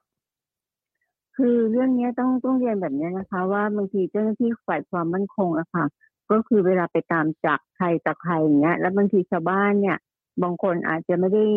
เอ่อกระทำผิดหรือเปล่าไม่รู้แต่บางทีเจ้าหน้าที่ไปบ่อยๆก็กลัวก็ก็หลบออกไปจากบ้านนะคะ หรือว่า ครับ แหมบางคนอาจจะมีหมายจับอะไรเงี้ยก็ ครับ อาจจะหลบออกจากบ้านอาจจะไปอยู่ประเทศเพื่อนบ้านหรือไปไหนก็แล้วแต่อย่างเงี้ย ทีนี้เอ่อก็จะเหลือแต่ผู้หญิงกับเด็กนะคะ ทีนี้ปัญหาก็คือเจ้าหน้าที่น่ะก็จะแวะเวียนไปอยู่เรื่อย แล้วก็ไปถามว่า เออแล้วผัวเขากลับมาไหมอะไรแบบเนี้ย ครับ ถ้าหากว่าส่วนมากผู้หญิงก็จะปฏิเสธว่าไม่ไม่รู้อะไรแบบเนี้ยนะคะ ทีนี้เอ่อผู้หญิงหลายคนก็คือต้องยอมรับนะคะ ว่าความสัมพันธ์สามีภรรยาเนี่ย เอ่อบางทีเขาก็จะไปมาหาสู่กัน ครับ นะคะ ครับ ทีนี้เอ่อเจ้าหน้าที่เองเนี่ยก็มีหน้าที่นะคะ มีอำนาจหน้าที่ตามกฎหมายที่จะต้องเอ่อนำตัวนะคะ ผู้ต้องสงสัยมาเข้าสู่กระบวนการยุติธรรม ครับ แต่ว่าทีนี้ปัญหาคือพอไปถามเมียแล้วเมียบอกว่าไม่รู้ก็ไปดูว่าอ้าวถ้าถ้าไม่รู้แล้วท้องได้ยังไงท้องกับใคร ครับ นะคะ อันเนี้ยซึ่งตรงเนี้ยถ้าเรามองเรื่องสิทธิผู้หญิงเนะคะคือผู้หญิงอะไม่จำเป็นที่ต้องไปบอกใครนะคะ ว่าว่าว่าใครเป็นผัวหรือจะท้องกับใคร เออ ครับ ลูกในท้องใครเป็นพ่อ ครับ อันนี้คือสิทธิของผู้หญิงซึ่งซึ่งเจ้าหน้าที่ต้องเข้าใจนะคะ เพราะเอ่อผู้หญิงไม่จำเป็นต้องบอกว่าเอ่อเวลาผู้หญิงคลอดลูกน่ะลูกคือลูกของแม่ก็คือลูกของผู้หญิงจริงไหมคะ ครับ แต่ว่าผู้หญิงไม่จำเป็นจะต้องไปบอกว่าเออฉันท้องกับใครอันนี้เป็นสิทธิของผู้หญิง ครับผม ทีนี้ปัญหาก็คือเออพอแม่คลอดมาแล้วเนี่ยเจ้าหน้าที่ก็เพื่อที่จะยืนยันเอาผู้หญิงมาคาดคันว่าเออผัวอยู่ไหน ครับ ก็คือจะตรวจพิสูจน์ดีเอของเด็ก ฮะ แล้วก็เอาไปเปรียบเทียบกับอ่าอาจจะเป็นญาติพี่น้องของผู้ต้องสงสัย ถ้าหากว่าดีเอตรงกัน ก็แอดซูมเอาว่าเอ่อเอ่อผู้ต้องสงสัยเนี่ยก็จะต้องกลับมาบ้าน ครับ หรือไม่หรือไม่เอ่อผู้หญิงคนนั้นก็อาจจะไปพบอะไรแบบเนี้ย ครับ ซึ่งประสบการณ์ส่วนตัวเนี่ยค่ะ ก็เคยคุยกับผู้หญิงหลายคนนะคะ ที่สามีเนี่ยหนีไปเอ่อคือไม่อยู่บ้านนะเนาะ ครับ เขาก็เขาก็จะยอมรับว่า เขาก็จะอาจจะแวะไปหา อืม นะคะ แวะไปหาเอาเอาข้าวเอาอะไรแต่เอาอาหารเอาอะไรไปให้อะไรแบบเนี้ยซึ่งคืออันนี้มันเป็นเรื่องของของความเป็นครอบครัวนะ ครั คะ บ ครับ ในส่วนของคนที่ทำผิดเจ้าหน้าที่ก็ต้องไปนำตัวมา อืม ต้องใช้ต้องใช้เอ่อใช้เอ่อข้อมูลนิติวิทยาศาสตร์การสืบสวนสอบสวนและก็แล้วแต่ที่จะนำตัวมาลงโทษแต่ไม่ใช่ว่าไปคาดคันว่า เออเราบอกไม่รู้และท้องได้ยังไง อืม ครับ อะไรแบบเนี้ยซึ่งอันเนี้ยถือเป็นการเป็นการลดทอนเอ่อศักดิ์ศรีความเป็นมนุษย์ของผู้หญิงด้วยนะคะ เพราะผู้หญิงไม่จำเป็นต้องไปบอกใครว่าใครเป็นผัวฉันจะท้องกับใคร ครับ ทีนี้พอเรามาดูเรื่องเด็กนะคะ ครับ เรื่องเด็กเนี่ยก็เป็นเรื่องสำคัญ เพราะว่าตามพรบเอ่อคุ้มครองเด็กนะคะ หรือว่าอนุสัญญาว่าด้วยสิทธิเด็กของสหประชาติเนี่ยเด็กคือคนที่อายุต่ำกว่า18ปี อืม ครับ แล้วก็ถือว่าการกระทำใด ๆ ต่อเด็กนะคะ เอ่อ เอ่อเนี่ยจะต้องเพื่อประโยชน์สูงสุดของเด็ก อืม นะคะ แม้แต่ว่าการรับโทษของเด็กเนี่ย อายุที่อายุของเด็กที่ต้องรับโทษนะคะ คือประเทศไทยเนี่ยก็กำหนดไว้ว่าเอ่อเด็กที่จะเอ่อสามารถที่ถ้าเด็กกระทำผิดนะคะ เด็กตั้งแต่สิบขวบขึ้นไปจึงจะรับโทษทางอาญาซึ่ง ครับ ตรงเนี้ยสหประชาชาติเองก็เรียกร้องให้ประประเทศไทยเนี่ยแก้ไขอายุเด็กจากสิบปีถึงสิบสองปีนะคะ ครับ คือสิบสองไปแล้วถึงจะรับโทษทางอาญาได้อะไรแบบเนี้ย ครับ แต่ว่าในความผิดทางแพ่งถ้าเด็กทำความเสียหายเด็กแว้นเด็กอะไรนี้ผู้ปกครองก็ต้องเข้ามาร่วม ครับ ทีนี้หลักการสำคัญก็คือคำว่าเพื่อประโยชน์สูงสุดของเด็กนะคะภาษาอังกฤษก็ the best interest of the child ครับ เพราะฉะนั้นเนี่ยเอ่อเราก็ต้องมาดูว่าแล้วการเจาะดินเอเด็กเนี่ย มันเพื่ออะไร อืม เพื่อที่จะบอกว่าเด็กคนนั้นเอ่อมีพ่อเป็นผู้ต้องสงสัย เด็กคนนั้นเป็นคนพ่อเป็นคนเอ่อก่อคดี อืม พ่อเป็นผู้คนก่อการร้าย ครับ อันเนี้ยก็คือการตีตราเด็ก ครับ นะคะ การทำให้เด็กเกิดความอับอาย อืม ซึ่งตรงเนี้ยถือว่ากระทำไม่ได้โดยเด็ดขาดนะ แล้ว คะ ซึ่ง แล้วมันก็ไม่ ค่ะ ใช่ประโยชน์สูงสุดของเด็กด้วย ใช่ กับการที่จะ ไม่ใช่ ทำแบบนี้ มัน ครับ เป็นผล ครับ ร้าย ครับผมค มั รั น บ เป็นผลร้ายกับเด็กนะคะ ครับครับ อันเนี้ยแล้วถามว่าอย่างสมมตินะคะ ว่ากรณีที่ผู้ชายทำผิด ผู้ชายในครอบครัวทำผิด เนี่ยบางทีไม่รู้เรื่องเลย อืม เนี่ยห้ามแล้วห้ามอีกบางทีก็ไม่ได้ฟัง อืม อะไรแบบเนี้ย อืม ค่ะ แล้วถามว่าเออในความสัมพันธ์ของความเป็นครอบครัว ความรักความผูกพันเนี่ย การที่เขาจะไปมาหาสู่มีเพศสัมพันธ์ อืม เออมันก็เป็นสิทธิ ของ ความ ข เป็นส่วน ครับ ตัว ครับ ใช่ค่ะ ครั ซึ่ง บผม ตรงเนี้ยตรงเนี้ยเอ่อเจ้าหน้าที่จะต้องเข้าเข้าใจนะคะ แล้วเอ่อการกระทำแบบเนี้ย มันเป็นการละเมิดสิทธิของเด็กแล้วมันจะมันจะเป็นการทำให้เด็กเกิดความอับอายอะไรต่อมีอะไรไปอีกว่า เออนี่ไงเออเด็กคนเนี้ยเป็นลูกของผู้ต้องสงสัยคนนั้นคนนี้อะไรแบบเนี้ย ครับ และอีกประการที่สำคัญก็คือประชาชนในจังหวัดชายแดนภาคใต้เนี่ย ไม่มั่นใจในเอ่อฐานข้อมูลการเก็บดีเอ็นเอของเจ้าหน้าที่ อืม อืม เพคราะบ ว่าตามพรบข้อมข้อมูลข่าวสารนะคะส่วนบุคคลเนี่ยเอ่อถ้าสมมุติว่ามีการเก็บดินเอ เวลาที่จะไปใช้ทำอะไรเนี่ย ก็จะต้องขออนุญาตเจ้าของด้วย คือจะต้องบอกให้ทราบว่าเอาไปทำอะไร เอาไปเปรียบเทียบเอาไปทำอะไรคืออย่างนั้นเขาจะต้องรู้ค่ะ ครับ ครับผม ใช่ค่ะ เพราะว่าดีเอเนี่ย มันจะมีผลหลายหลายอย่างนะคะ สมมุติว่าถ้าหากว่ามันหลุดไปถึงเอ่ออะไรอ่ะเอ่อฝ่ายธุรกิจนะคะ เช่น รู้ว่าเออคนนี้มีโรคพันธุกรรมแบบนี้ อีกหน่อยก็อาจจะประกันภัยประกันประกันชีวิตประกันสุขภาพก็ไม่รับละ อืม อะไร ครับ แบบเนี้ย ครับผม หรือว่าถ้ารู้ว่าเอ้ยคนนี้มีโรคติดต่อทางพันธุกรรม อืม อะไรอย่างเงี้ยนะคะ มันก็เป็น เอ่อ ข้อ ค มูล น ส่วนบุค ค คล นรัก ะ ที่จะแต่งงานด้วยก็ไม่อยากแต่งด้วยละ ครับผ ค อะไร คบ ประมาณแบบเนี้ยค่ะ เพ อืม ราะว่ามันส่งผลเยอะมากอะค่ะ ตรงเนี้ยเจ้าหน้าที่ต้องแบบ คือจริงๆเจ้าหน้าที่ควรใช้ความรู้ความสามารถในการสืบเสาะ ครับ ในการค้นหามาก แท กว่าน ที่ ที่ จะ จะ มา มา คาดคั้นกัน แล้ว แบ ก็ บ สิทธิ นี้ เด็ก อืม อืมครับผม ค่ะ แล้วอันนี้ ค่ะ เออผมเออขอสอบถามนิดนึงครับ คือคือไอเหตุการณ์แบบเนี้ย เราฟังเราก็ย่อมตกใจกันอยู่แล้ว แต่คือแบบ อันนี้คือเออสอบถามจากประสบการณ์ แล้วก็จากความเออจากที่ ค่ะ ที่คุณคุณอังคณาน่าจะทราบข้อมูลมากกว่าพวกเราแน่นอนนะนะครับ ก็คือว่าไอการบังคับใช้กฎหมายแบบนี้ หรือการใช้ใช้ว่าการบังคับใช้อำนาจแบบนี้ละกันของเจ้าหน้าที่ ค่ะ ในพื้นที่ ค่ะ โดยเฉพาะสามจังหวัดชายแดนภาคใต้เนี่ย แล้วก็การใช้กฎหมายพิเศษต่างๆ เหล่านี้คือเขาเขาใช้กันจนมันเป็นเรื่องปกติ จนกลายเป็นวิถีชีวิตของคนในพื้นที่ไปแล้ว หรือเปล่าฮะ ซึ่งซึ่งพอเราฟังดูแบบนี้เรารู้สึก ค่ะ เห็นใจคนในพื้นที่มากเลยอะครับ ค่ะ คือนี้ค่ะ บางทีชาวบ้านเองก็ไม่รู้สิทธิ์นะคะ แล้วก็บางทีพอเจ้าหน้าที่มาเนี่ยเออก็กลัว คือตอนที่เป็นกรรมการสิทธิมนุษยชนแห่งชาติเนี่ยเรา ครับ ตรวจสอบเรื่องนี้นะคะ แล้วเราก็พบว่าคือเจ้าหน้าที่เนี่ยก็พัฒนานะคะ พัฒนาโดยการที่ว่ามีใบเซ็นยินยอมนะคะ โอ้โห จากเอ่อจากในฐานะที่ทำหน้าที่อดีตกรรมการสิทธิ์เนี่ยเราพบว่าส่วนใหญ่แล้วเนี่ยชาวบ้านอยู่ในภาวะจำยอม คือถึง แต่ไม่ ถึง ใช่ยินยอม อ่าก็คือหมายว่าจำยอม ค่ะ จนต้องเซ็นยินยอมมากกันดีกว่า ฮะ ใช่ ครับ ทีนี้ถ้าเรากลับมาดูในแง่ของกฎหมาย ถามว่าแม่หรือผู้ปกครองมีสิทธิ์ที่จะยินยอมแล้วหรือว่าอนุญาตให้เก็บยินเอเด็กหรือเปล่า อืม ครับ ตรงนี้ไม่มีนะคะ อ๋อ ในหลาย ๆ เรื่องนะคะ ถ้าหากว่าพ่อแม่ละเมิดสิทธิเด็กเนี่ยรัฐต้องเข้าไปขัดขวางรัฐต้องเข้าไปคุ้มครองสิทธิเด็กค่ะ อืม ครับ ไม่ใช่ปล่อยให้ใครมาละเมิดสิทธิเด็กได้แบบเนี้ยค่ะ ครับผม คุณอังคณาฮะแต่ว่ามันก็จะมีคำพูดที่ทางตำรวจเนี่ย ที่ปฏิบัติการเหล่านี้ก็มักจะใช้คำอ้างอยู่เสมอว่า เจ้าหน้าที่ทำไปตามกระบวนการของกฎหมาย ครับ การกระทำแบบ ก็ นี้ ต้องถามว่ากฎหมายอะไร เออ ค่ะ นั่นน่ะสิครับกฎหมายอะไรครับ แล้วเขา ถ้าคุณอังคณาพอจะอธิบายได้ มันมันอยู่ในขอบเขตของอะไรฮะเนี่ย เพราะว่าเพราะเมื่อ คือ เมื่อสักครู่นี้ที่ฟังคุณอังคณาก็ดูเหมือน ค่ะ ว่าไม่มีกฎหมายไหนรองรับเลยหรือเปล่า ค่ะ คือนี้ค่ะจำได้นะคะ ว่าสมัยช่วงท้ายๆของสนชก่อนที่เลือกตั้งคุณประยุทธ์มาครั้งแรกเนี่ยตอนนั้น ครับ ที่คุณประยุทธ์ก็เป็นนายกเนี่ย ครับ สนชสมัยนั้นก็เอ่อพยายามที่จะออกพระราชบัญญัติเอ่อเรื่องของนิติวิทยาศาสตร์นะคะ ก็คือให้ทหารมีอำนาจในการเก็บดีเอด้วยเอ้ยไม่ใช่เออให้ให้ทหารมีอำนาจในการเก็บหลักฐานด้วย อืม เพราะทุกวันเนี้ยตามกฎหมายแล้วเนี้ยเอ่อผู้ที่มีหน้าที่เก็บพยานหลักฐานคือตำรวจ อ่า นะคะ ผม ครับ เอ่อพันคือพนักงานสอบสวน อ่า นะคะ รับ แต่ทหารเนี่ยก็จะอยู่ในฐานะผู้ช่วยเจ้าพนักงาน ก็จะแต่งตั้งทหารเป็นผู้ช่วยเจ้าพนักงาน ทีนี้มันมีหลายกรณีนะคะ พอคดีขึ้นสู่ศาลเนี่ย ครับ เออบางทีเนี่ยเออเจ้าหน้าที่ทหารปิดล้อมหมด แล้วและทหารเป็นคนเก็บนะคะ บางครั้งเนี่ยหลายคดีเลยนะคะเพอทนายถามว่าใครเป็นคนเก็บหลักฐาน ครับ เป็นเจ้าพนักงานตามกฎหมายไหม ฮะ อะไรแบบนี้เป็นต้น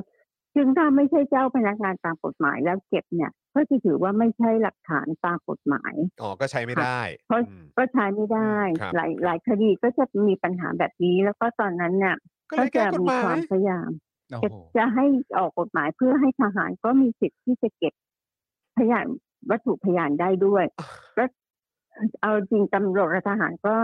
ก็มีปัญหากันอยู่อะไรประมาณแบบนี้ ครั ค่ะ บผม ครับ เออในเรื่องการเก็บพยานหลักฐานค่ะ โอ้โห แต่จริงๆเนี่ยตำรวจเนี่ยก็น่าจะมีความเป็นมืออาชีพมากกว่าทหาร เพราะว่าเอ่อได้รับการฝึกมาแล้วก็เอ่อเขาจะมีศูนย์นิติวิทยาศาสตร์ ครับ นะคคะรับ เอ่อศูนย์ที่สูจน์หลักฐานในตอนนี้อะไรเขาเนี่ย ในภาคใต้ก็จะมีที่ยะลาซึ่งถือว่าทันสมัยมาก อืม ๆนะคะ อืค มี บ องค์ผกร ม ระหว่างประเทศเข้ามาช่วยสนับสนุนวิชาความรู้อะไรต่อมีอะไรค่ะ ก็คือคล้าย ๆ ว่าเดี๋ยวมันก็จะทับซ้อนกันไปอีกใช่ไหมฮะ เรื่องของ ใช่ค่ะ หน้าที่ของตำรวจแล้วก็ทหารก็มาทำได้อีก แล้วก็ เออ แล้ว แล้ มั วน พอมัน แล้วเวลา แล้วมันใช้หน้าที่ของ ขึ้นศาขลอง ก็จะมี ทหารหรือเปล่า ปัญห อืม ครับ อืม เวลาขึ้นศาลก็จะมีปัญหาอย่างยกตัวอย่างนะคะ ก็ ครับ เอ่อนิติวิทยาศาสตร์ของทหารเนี่ย ก็ไปตั้งอยู่ในค่ายอิงคยุทธ โอ้ นะ โห คะ ครับผม โอ้โห เสร็จ อ แล้ ยู่ ว ในค่ายด้วย เวลา ครับ ค่ะอยู่ที่ค่ายอิงคยุทธ ครับ แล้วก็เวลาที่เอ่อมีมีคนร้องเรียนเรื่องถูกซ้อมทรมานเนี่ยโดยมากก็มักจะเป็นอยู่ในค่ายทหาร อ่า อะไรแบบเนี้ย ครับ ชาวบ้านถึงได้ตั้งคำถามว่าเออแล้วเขาจะเชื่อมั่นในในเอ่อขบวนการนิติวิทยาศาสตร์ของทหารได้แค่ไหนอะไรแบบเนี้ย ครับ แต่ว่าเอาจริงทุกวันเนี้ยกฎหมายก็ยังไม่ได้ให้อำนาจกับเจ้าหน้าที่ทหารเพียงแต่ว่ามันจะมีคำสั่งที่ออกมาให้ทหารเนี่ยเป็นผู้ช่วยเจ้าพนักงานอะไรแบบเนี้ยค่ะ แต่ว่าก็ต้องดูว่าผู้ช่วยเจ้าพนักงานทำได้เหมือนเจ้าพนักงานไหม่แค่ไหนยังไงอะ นั่นน่ะสิฮะ เนี่ยค่ะ มันก็ต้องไปตีความกันเรื่องขอบเขตอีกว่า เอ๊ะผู้ช่วยเจ้าพนักงานที่เป็นทหารมีสิทธิ์ทำอะไรได้บ้างเนาะ อืม แล้วเราก็เราก็ ก็มี ฮะ ค่ะ มีหลายคดีที่เวลาไปเบิกความก็จะเจ้าพนักงานเนี่ยไปเบิกความพนักงานสอบสวนไปเบิกความ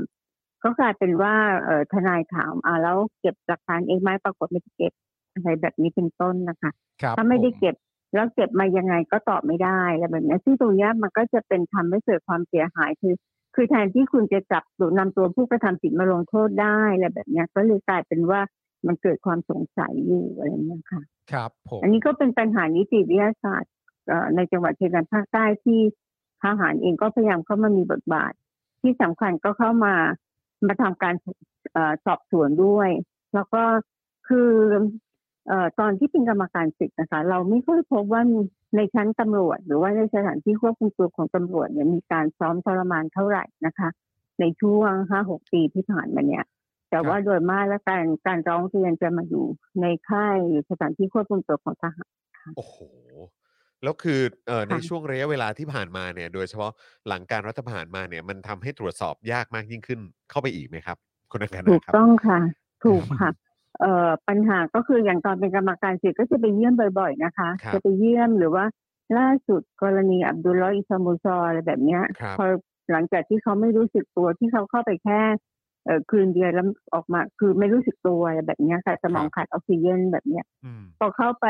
เออวันที่เราเข้าไปขนาดเข้าไปไม่กี่วันตอนนั้นเข้าไปกับกันมาที่การกฎหมายอะค่ะก็จะมีอาจารย์ธีรบูตรอะไรอะไรเข้าไปด้วยนะ ค คะ รับ เออคุณช่ออะไรแบบเนี้ย ฮะ เออเข้าไปดูปรากฏว่าไอ้ที่ควบคุมตัว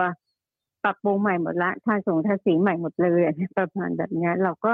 แต่ว่ามันตุมันตรวจหาหลักฐานยากมาก แล้วก็กรรมการสืบเองเนี่ยก็เคยให้ข้อเสนอแนะหลายครั้งว่า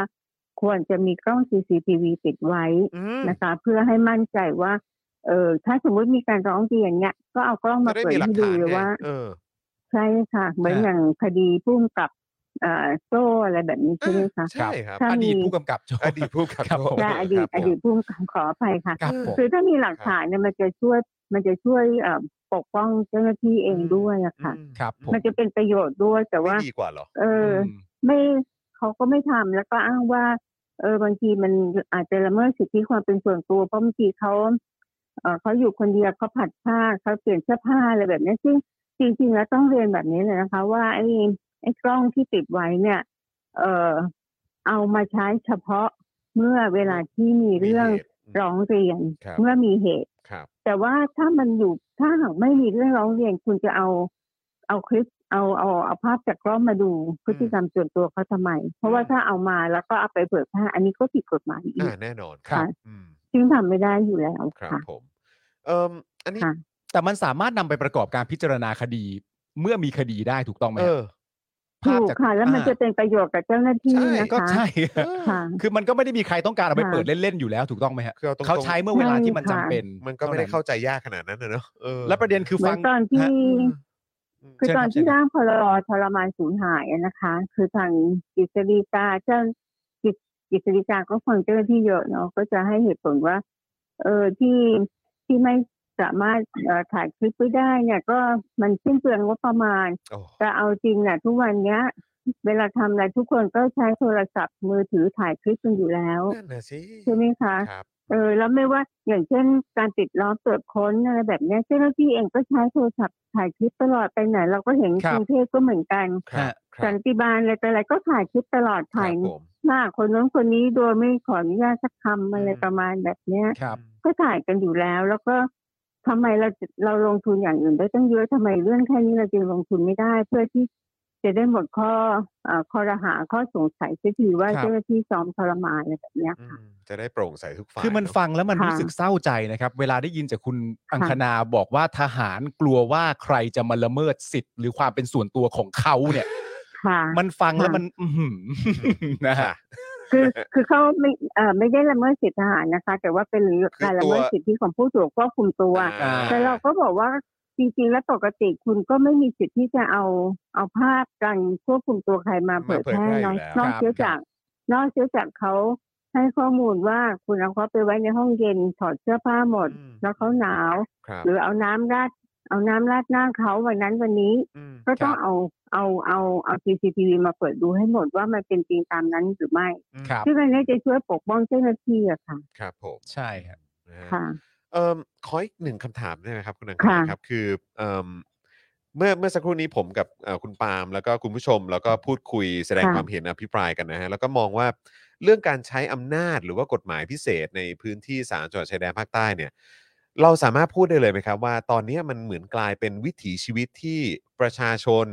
คนในพื้นที่เนี่ยจะต้อง ใช้คำว่าอะไรใช้คำว่ารับสภาพแล้วต้องอยู่กับมันไปอย่างนี้ มาอย่างยาวนานแล้วใช่ไหมครับ ก็ตั้งแต่ปี 2548 ค่ะ สมัยคุณทักษิณ ครับ แล้วก็ใช้มาต่อเนื่องเลย แล้วเอ่อที่ฉันอยากจะเล่าให้ฟังนะคะ ก็คือกรณีเอ่อกรุงเทพและพื้นที่อื่นน่ะในช่วงโควิดนะคะ ครับ ที่เอ่อเอ่อนายกประกาศ อืม สถานการณ์ ครั ฉุ บ กเฉินเนี่ย ครับ อันเนี้ยเอ่อคือตาม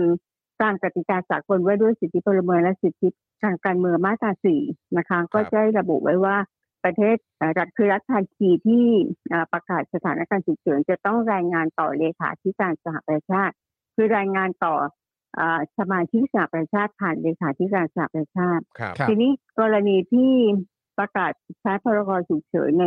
ช่วงโควิดเนี่ย ครับ เอ่อประเทศไทยก็รายงานสาประชาชาติ แต่ว่าในจังหวัดชายแดนภาคใต้เนี่ยประเทศไทยไม่เคยรายงาน โอ้ นะคะ แล้วก็ต่อต่ออายุพรกไปทุกสามเดือน โอ้ครับผม ตั้งแต่กรกฎาคม48 มาจนวันเนี้ยค่ะ คือเอาจริงเนี่ยก็เอ่อกรรมการสิทธิ์เองเนี่ยก็เคยมีข้อเสนอแนะนะคะ ว่าอันที่จริงอ่ะยกเลิกก็ได้ แล้วถ้าสถานการณ์มันเลวร้ายลงก็ประกาศใหม่ได้ อืม ครั ไม่ บ ได้ดึไม่ได้ทำให้อะไรให้เสียหายอย่างเงี้ยค่ะ ครับ แต่ว่าเจ้าหน้าที่ก็รัฐบาลมันคอรมอก็มีมติขยายต่อไปเรื่อยๆ แล้วมันเหมือนกับว่าเออถ้าไม่มีพรกฉุกเฉินเจ้าหน้าที่จะทำงานไม่ได้แบบนั้นอะไรแบบเนี้ย อืม อืม ซึ่งจริง ๆ แล้ว แต่ว่า ก็ ใน ก็ก็ต่อเป็นกรณีไปก็ได้ ไม่ได้จำเป็นจะต้อ ใช่ งต่อโดย ค่ะ อัตโนมัติแบบนี้ อื มาตั้งแต่ปี48 ใช่ค่ะ ไหม คือ ฮะ วันนี้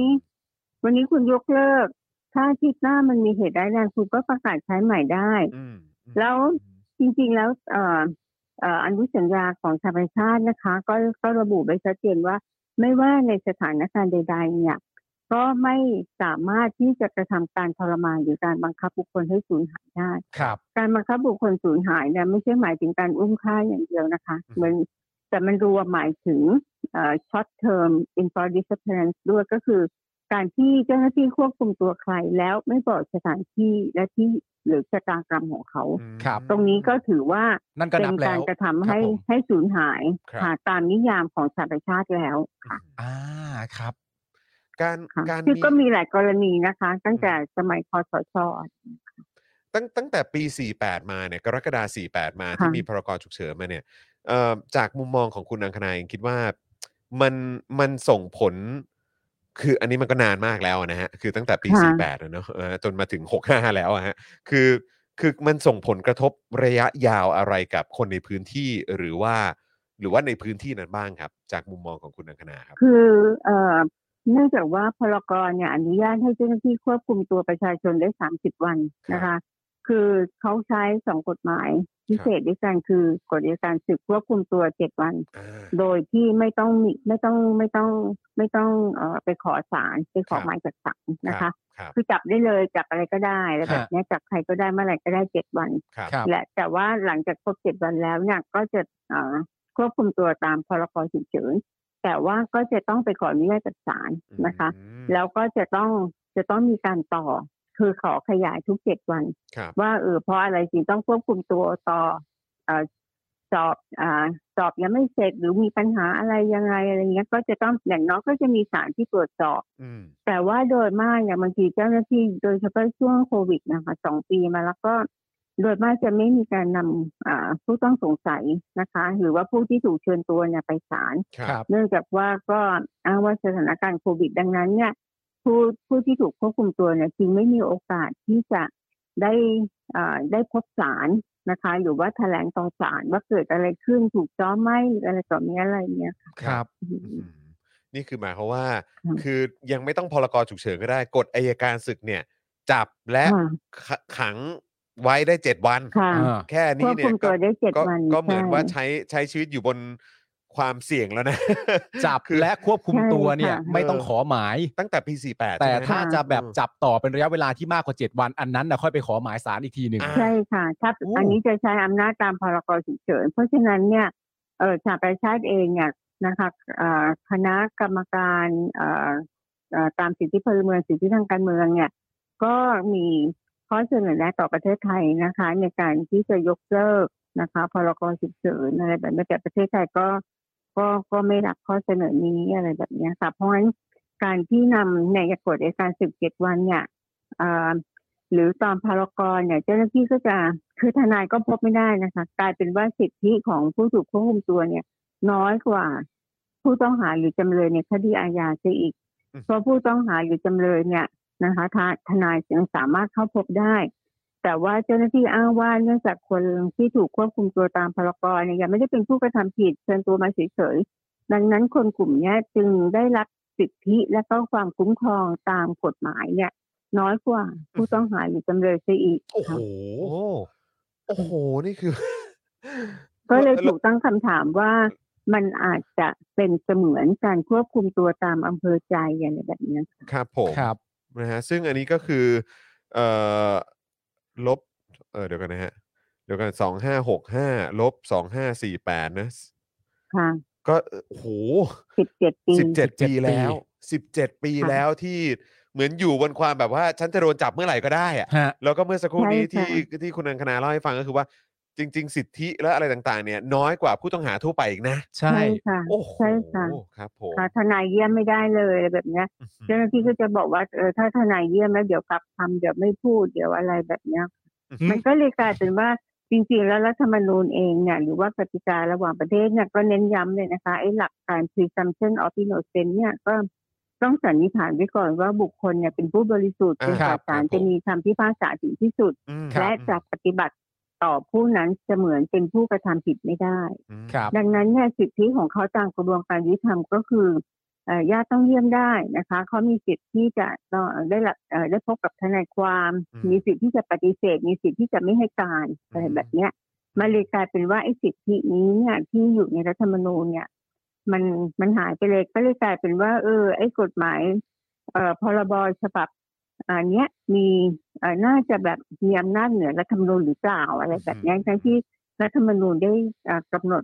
การคุ้มครองสิทธิเสรีภาพของประชาชนไว้นะคะ ครับแล้วนี่คือ 17 ปีแล้วนะฮะกำลัง ครับ จะเดิน ค่ะ ทางสู่ 2 ทศวรรษแล้วนะฮะ ครับผม โอ้โห คุณ ค่ะ อังคณาฮะตามที่คุณอังคณาบอกมาก็คือว่ามันก็มีประเด็นด้วยเหมือนกันที่เป็นประเด็นเรื่องประชาชนที่อยู่ในพื้นที่นั้นเนี่ยเอ่อบางคนเนี่ยก็ไม่ได้รู้กฎหมาย เมื่อเจอเห็นหน้า ค่ะ เห็นตาของเจ้าหน้าที่ก็จะมีความรู้สึกเอ่อตกใจ อืม แล้วก็ ค่ะ เหมือนเหมือนไม่แน่ใจในสิทธิ์ของตัวเองว่าสามารถปฏิเสธหรือว่าอะไรต่างๆ นานาได้บ้าง อันเนี้ยฮะในแง่ของของคนในสังคมที่อยู่ในวงนอกอะฮะเอ่อเราเราสามารถจะเพิ่มเติมอะไรตรงนี้ หรือช่วยพูดอะไรตรงนี้หรืออะไรยังไงได้บ้างไหม อื ฮะ มเราเราเราทำอะไรได้บ้างไหมครับ ในฐานะ อาจจะเป็นคนนอกพื้นที่แต่อยากจะส่งเสียง อยากจะช่วยเหลือ อยากจะ ค่ะ คือคือเราทำอะไรกันได้บ้างครับ ในฐานะประชาชนด้ คื วย อ กันครับ คือฉันเห็นว่าการแก้ปัญหาจังหวัดชายแดนภาคใต้นะคะ ไม่ว่าจะเป็นงบประมาณที่ใช้จ่ายงบรับนะคะเอ่ออะไรต่อมีอะไรก็แล้วแต่มาจากภาษีของประชาชนทุกคนนะคะ ครับ ดังนั้นเนี่ยประชาชนทุกคนเนี่ยนะคะ ไม่ว่าจะอยู่ในพื้นที่หรืออยู่นอกพื้นที่เนี่ยที่เราเสียภาษีเนี่ย เราต้องสามารถที่จะมีสิทธิ์ส่งเสียงถึงรัฐนะคะ ในเรื่องของการเอ่อเอ่อกำหนดนโยบายหรือการแก้ปัญหาในจังหวัดชายแดนภาคใต้ได้นะคะ แล้วการที่เอ่อมีการออกกฎหมายพิเศษอย่างที่เมื่อสักครู่ที่ที่คุณจรพูดถึงว่าเอ่อบางทีเขากลัวอย่างเงี้ยอายกตัวอย่างผู้หญิงคนที่ไม่ยอมให้ไม่ยอมอนุญาตให้เจาะดินเอลูกเนี่ย ครับ ครับ ก็กลายเป็นว่าพอไม่อนุญาตตำรวจก็เชิญตัวไปอะไรแบบเนี้ย ม แล้วพอเชิญตัวไปอันเนี้ยลักษณะแบบเนี้ยมันก็เหมือนกับว่าเออเป็นการคุกคามเขาหรือเปล่า ครับ แล้วมันก็สร้างความหวาดกลัวนะคะ เป็นผู้หญิงบางทีก็มีลูกเล็ก ๆ อะไรแบบเนี้ย เอาไปก็คือสรุปก็คือเจ้าหน้าที่ก็พยายามจะถามว่าผัวไปไหน อื ผัวไม่อยู่แล้ ครั ว บ ท้องกับใคร ครับ แล้วคือไปกดดันให้ผู้หญิงจะต้องพูดอะไรแบบนั้น อืม ทั้งที่บางทีเนี่ยผู้หญิงไม่ได้อยู่ในสถานะที่จะเอ่อทำอะไรได้มากไปกว่านี้อะไรแบบเนี้ย ค ค่ะ รับครับ ครับ อืม ผม อันเนี้ยก็จึงเอ่อคนนอกพื้นที่น่ะก็ควรที่จะส่งเสียงถึง ครับ รัฐบาลว่ามันควรมีความจริงใจในการแก้ปัญหานะคะ อย่างเช่นความรู้สึกไม่เป็นธรรมเนี่ยมันไม่ควรจะมีอยู่แล้ว ครับ อะไรแบบเนี้ย การอยู่ร่วมกันของคนพุทธกับคนมุสลิมที่เมื่อก่อนเคยร่วมทุกข์ร่วมสุขกันเดี๋ยวนี้มันกลับหายไปอะไรแบบเนี้ย อืม ในฐานะประชาชนที่เสียภาษีนะเราควรที่จะสามารถที่จะมีสิทธิ์ในการที่จะแสดงความคิดเห็นต่อรัฐเพราะว่าที่ผ่านมาเนี่ยเราจะเห็นว่า คือปราบเท่าไหร่ก็ไม่หมดหรอกค่ะ อืม ยิ่ง ค ปราบ ผ บางทีก็เหมือนกับจะยิ่ง เอ่อยิ่งทำให้คนที่ไม่ไม่ไว้วางใจรัฐเนี่ยมีมากขึ้นไปอีก อื นะคะ ม ครับ อืมโอ้โห คือจริง ๆ แล้วผมมั่นใจเลยนะครับ ว่าเรื่องนี้เนี่ยเรายังคุยกันได้ อืม อีกหลายประเด็น ใช่ อีกหลายหัวข้อแล้วก็ ครับ ได้ได้อีกยาวเลยนะค ค รั รั บบ นะวันนี้วันนี้ ค่ะ เป็นเป็นหนึ่งประเด็นเท่านั้นนะครับ ใช่ ที่เราสามารถแตกขยายต่อยอดไปในเรื่องอื่น ๆ ได้ด้วยเหมือนกัน ใช่ แต่ว่า ฮะ จริง ๆ แล้วยังมีอีกหลายเรื่องราวที่ที่คุณผู้ชมเนี่ยถ้าถ้าได้ทราบเนี่ย ก็อาจจะจะตกใจกันนะครับ แล้วนั่นก็เป็นสาเหตุหนึ่งที่เราอยากจะให้คุณผู้ชมทราบเรื่อง แล้วก็ได้ช่วยกันส่งเสียงกันหน่อย ครับ ให้กับคนในพื้นที่ด้วยเหมือนกัน ผมมีอีกคำถามหนึ่ง ครับ ต้องรบกวน ค่ะ คุณอังคณา ค่ะ คือ คือมันผมเชื่อว่ามีคนที่ที่ที่ตั้งคำถามแบบนี้นะฮะซึ่งมันไม่ใช่คำถามที่ฉลาดนัก แต่ว่าถ้าสมมติว่าได้ฟังคำตอบจากคุณอังคณาก็จะดี ผมเชื่อว่ามีคนที่พยายามจะตั้งคำถามก็คือว่า ในฐานะของเจ้าหน้าที่ หรือว่าในฐานะของเจ้าหน้าที่ตำรวจโดยตรงเนี่ย ที่เขาต้องการที่จะตามจับคนร้าย ค่ะ ที่มีคดีต่อความมั่นคงเกี่ยวกับรัฐหรือว่าชาติเนี่ยนะผมก็เชื่อว่ามีคนตั้งคำถามว่าอ้าวแล้วจะให้เขาทำอย่างไรเล่า อืม หมายถึงว่าเขาก็ ค่ะ อาจจะต้องพยายามทำสุดความสามารถ ไม่ว่าใด ๆ ก็ตามเนื่องจากว่าคนที่เขาต้องการจะตามหาตัวให้ได้เนี่ย เป็นคนที่มีเอ่อคดีต่อความมั่นคงของรัฐ แล้วจะให้เขาทำ ค่ะ อย่างไร ถ้าเกิดไม่ใช้วิธีแบบนี้ อันนี้คุณอังคณา ค่ะ มีคำอธิบาย มีคำอธิบายที่ กับคนพวกนี้หน่อยไหม กับคนพวกนี้เหรอฮะเพราะผมเชื่อว่ามี ค่ะ ผมผมกำลังเชื่อว่าณตอนเนี้ยมีและกำลังพิมพ์อยู่แล้ว มีมีด้วยมีด้วย ผมเห็นแล้วว่ามีอยู่ ครับ เชิญคุณอังคณาครับ คือถ้าถ้าดิฉันเป็นเจ้าหน้าที่นะคะ หรือหรือว่าดิฉันอ่าสามารถที่จะส่งสิ่งที่จะแนะนำนะคะ เจ้าหน้าที่ได้นะดิฉันก็อยากจะบอกเลยว่า ทุกวันเนี้ยเจ้าหน้าที่เองก็มีความสามารถนะคะ แล้วนิติวิทยาศาสตร์ก็ก้าวหน้ามากนะคะ คุณสามารถที่จะเสาะหาตัวบุคคลจากโทรศัพท์มือถือก็ได้นะ ครั คะ บ คุณอาจจะเฝ้าดูครอบครัวเขาห่างๆก็ได้จริงไหมคะ ครับ แล้วก็อ่ะมันมีหลายวิธีการในการที่จะสะกดรอยหรืออะไร โดยที่ไม่ทำให้ให้ผู้หญิงเนี่ยต้องรู้สึกว่าตัวเองเนี่ยเอ่อต้องหวาดกลัว ครับ อะไรแบบนี้เป็นต้นนะนะ ครั คะ บ หรือ ตร เด็ก งนั้น ใช่ไหม เนี่ย ฮะ มันมีตั้งหลายวิธีอะค่ะ ครับ มากกว่าที่จะไปนั่งถามเพราะว่าเออผัวผัวไม่อยู่แล้วท้องได้ยังไงท้องกับใคร อืม แล้วก็สุดท้ายก็อ่าหาว่าผู้หญิงโกหก อืม นะคะ ก็จับผิดโดยการที่ให้เอารูปมาตรวจดีเอ เพื่อที่จะยืนยันว่าผู้หญิงโกหก ซึ่งตรงเนี้ยถ้าคือพูดตรงๆนะคะ ในฐานะที่ที่ทำงานสิทธิมนุษยชนเนี่ยเอ่อสิทธิมันเป็นสิทธิของผู้หญิงนะคะ ที่จะไม่บอกว่าเออท้องกับใครหรือ อืม เออลูกในท้องเป็นลูกใครอะไร ค แบ รับบ เนี้ย ครั ค่ะ บ อืม ก็อยากจะให้กำลังใจเจ้าหน้าที่นะคะ ใช้ความรู้ความสามารถนะคะ ใช้นิติวิทยาศาสตร์ให้เป็นประโยชน์ และแต่ละปีเนี่ยเอ่อรัฐเนี่ยเสียงบประมาณมากเลยนะคะ ครับ แม้แต่งบรับ ครับ งบรับ ใช่ ที่ ครับ ใช้เป็นงานการข่าว ครับ ถาผมม ว่าแล้วงานการข่าวเราล้มเหลวหรือยังไงเราถึง อืม ได้ไม่สามารถหาข่าวได้เลยว่า เออเกิด ครับ อะไรขึ้นคน ครับ ที่หนีไปหนีไปที่ไหน หรือ ครับ เขากลับมาบ้านหรือเปล่าหรือทางเอ่อลูกเมียไปหาเขาหรือเปล่าอะไรแบบเนี้ย ครับ เพราะฉะนั้นเนี่ยงบประมาณที่ใช้ไปเนี่ยต้องใช้ให้คุ้มค่าสมกับเอ่อมาจากเงินภาษีของประชาชนทั้งประเทศนะคะ อืม โอ้ โอ้โหครับผม ขอบพระคุณครับ คุณอังคณาครับ เคลียร์เลยครับ ค่ะ เคลียร์ เคลียร์มาก เลยครับ ผมเคลียร์เลยครับนะ ครั แล้วบก็หวังว่าเราจะมีโอกาสได้เอ่ออาจจะขอรบกวนทางคุณอังคณาอีกนะครับ ครับ นะครับเอ่อ ค่ะ เกี่ยวกับ ค่ะ เรื่องข้อมูล ยินดีค่ะ ข่าวสารต่างๆ ด้วยนะครับ เพราะว่าก็อยากให้คุณผู้ชมได้ทราบรายละเอียดที่แบบว่าเอ่อครบถ้วนมากที่สุดด้วยนะครับนะยังไงก็เอ่อวันนี้ต้องขอบพระคุณคุณอังคณามากๆเลยนะครับ ที่สละเวลามาร่วมพูดคุยกับพวกเรานะครับขอบพระคุณจริง ๆ เลยนะครับ ค่ะยินดีค่ะ ขอบพ ส ระ วัส คุณ ดี ครั ค่ะ บ สวัสดีครัขอบบพระ ค่ะ คุณครับ ค่ะสวัสดีค่ะ สวัสดีครับนะฮะ โอ้ โอ้ โห โหเห็นไหมค ชั ร ด บถ้วน เจน เลยนะ ชัด คุณ เจ ปาน ล์มนะโอ้โหแบบต้องขอบพระคุณคุณอังคณาจริงๆ ใช่ครับ นะครับนะที่ที่มาแชร์เพราะว่าคือคุณอังคณามาแบบเขาเรียกว่ารัวเลยฮะ รัวฮะ รัวเลยฮะแล้วก็ครบถ้วนคือแบบ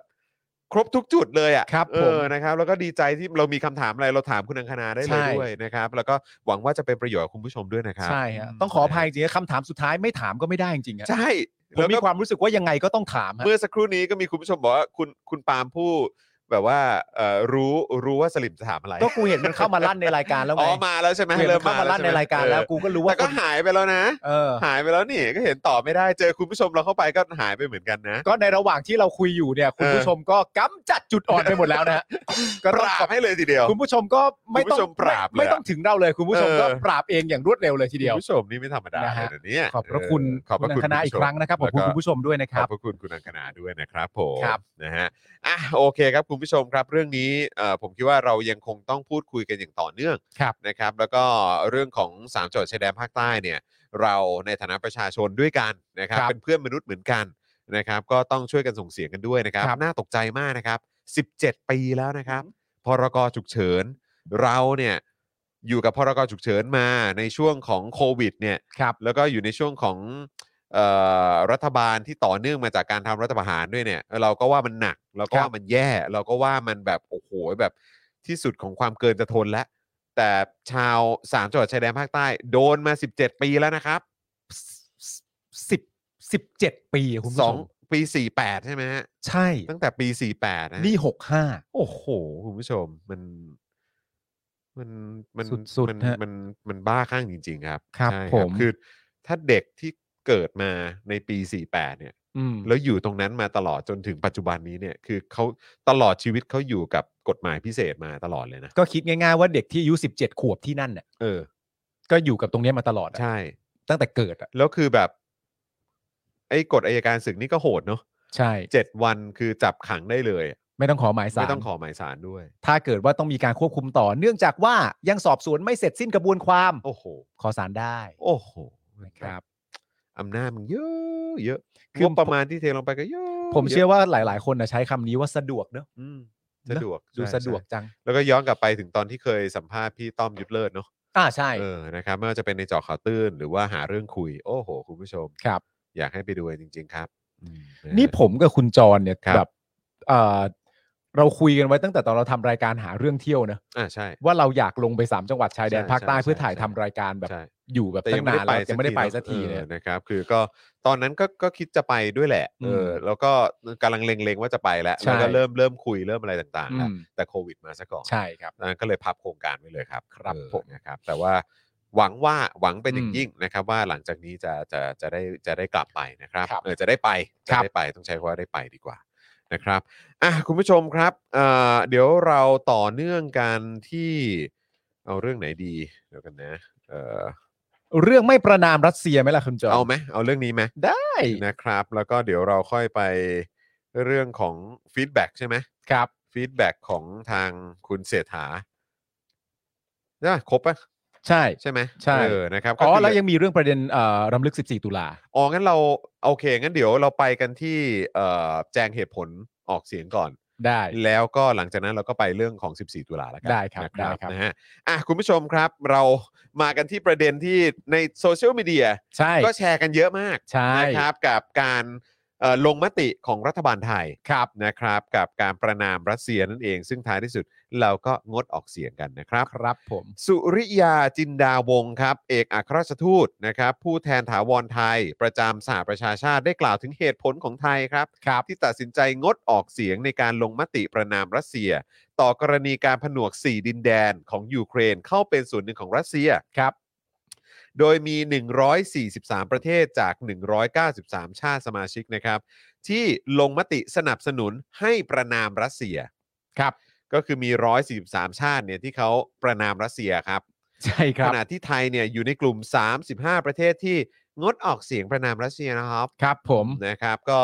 มี มีใครอีกบ้างอะครับ คุณจรครับ ผมอ่ะเดี๋ยวเดี๋ยวเอาเดี๋ยวเอาขึ้นขึ้นจอได้ไหม อ่าอยัยู่ไหมยังอยู่ไหมเออนี่อ่าเดี๋ยวเอาขึ้นอาจจะตัวเล็กนิดนึงนะครับ แต่ว่าอันนี้เป็นภาพจากทาง The Matter ใช่ไหมฮะ ครับ ใช่อ่า นะครับ ขอบคุณทาง The Matter ด้วยนะครับ ขออนุญาตนำเอ่ออันนี้มาให้คุณผู้ชมดูหน่อยนะครับ เพราะรู้สึกว่า เออ มัน มัน มันละเอียดมากเลยนะค ค รั รับ บผม ก็มี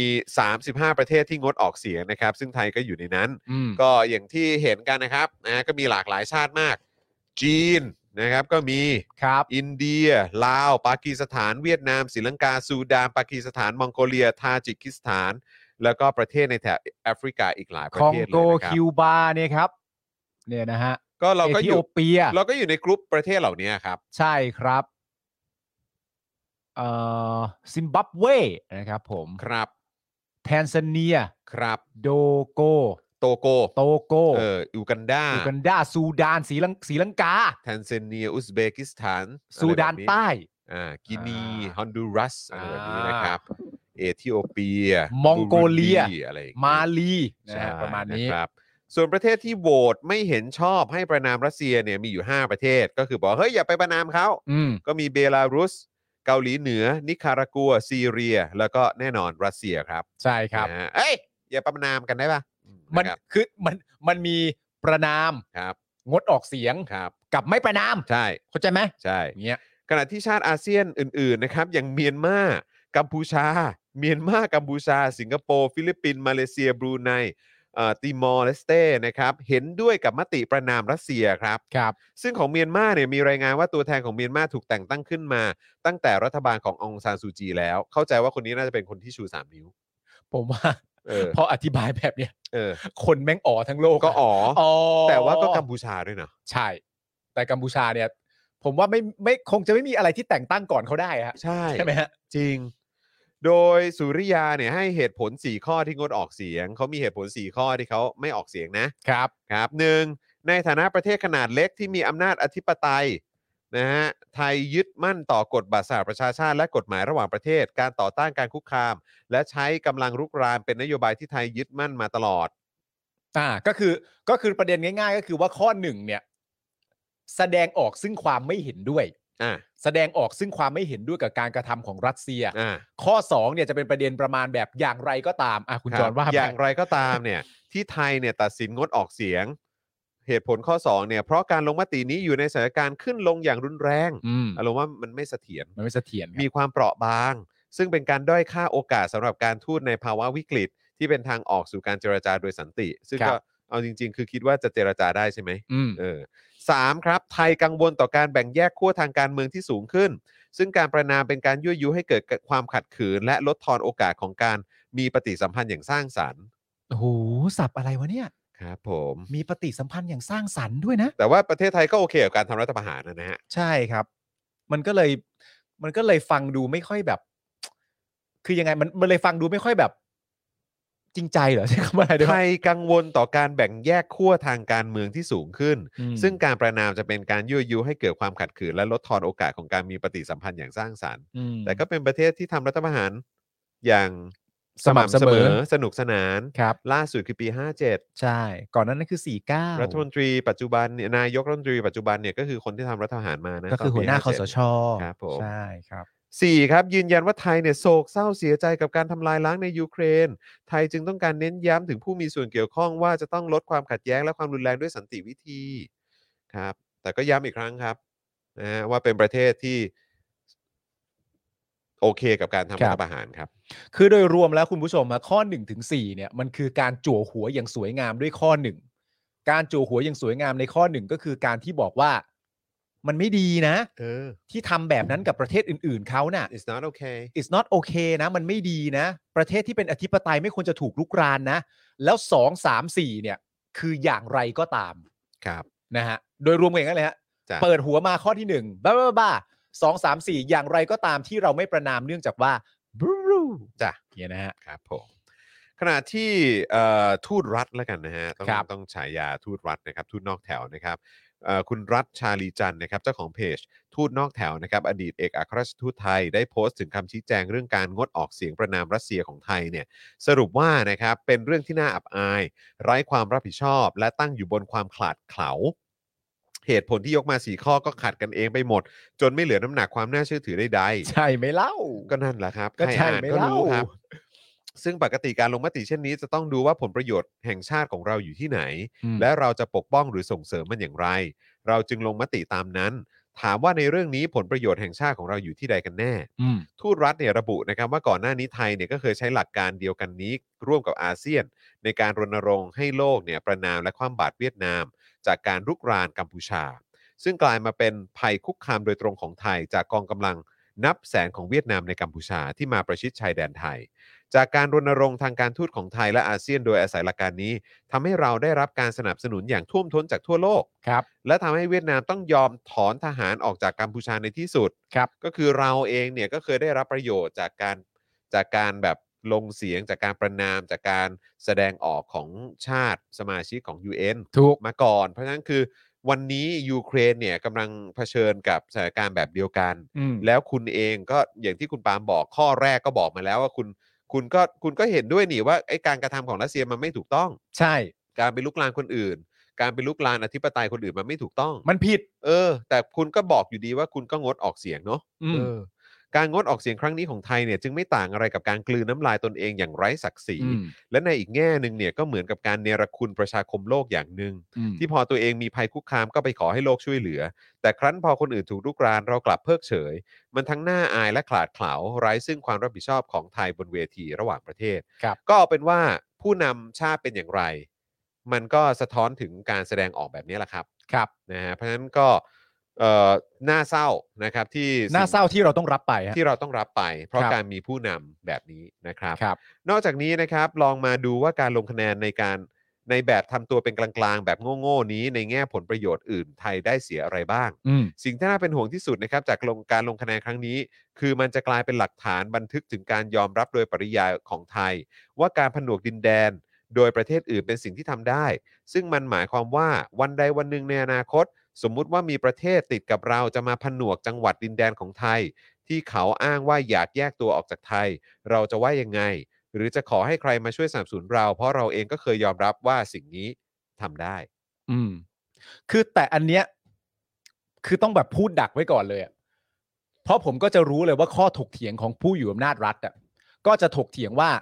เราไม่เคยบอกแบบที่ทูตรัฐบอกเลยนะครับ อืม ผมเชื่อว่าเขาจะพูดแบบนี้ พูดอยู่แล้ว แต่สุดท้ายแล้วเนี่ย ผลลัพธ์ของมันน่ะ มันคืองดออกเสียงไงฮะ ใช่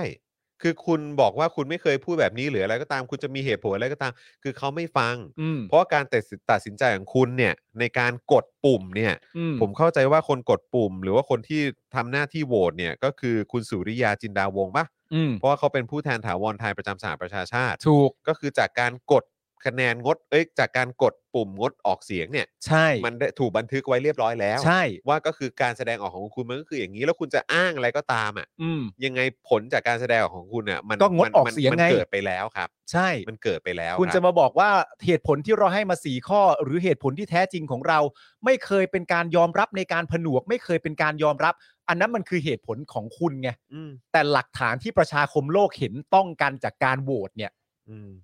มันคือคุณงดออกเสียงไง อืม เนอะ นะครับ ก็นั่นแหละฮะ ก็ท้ายที่สุดแล้ว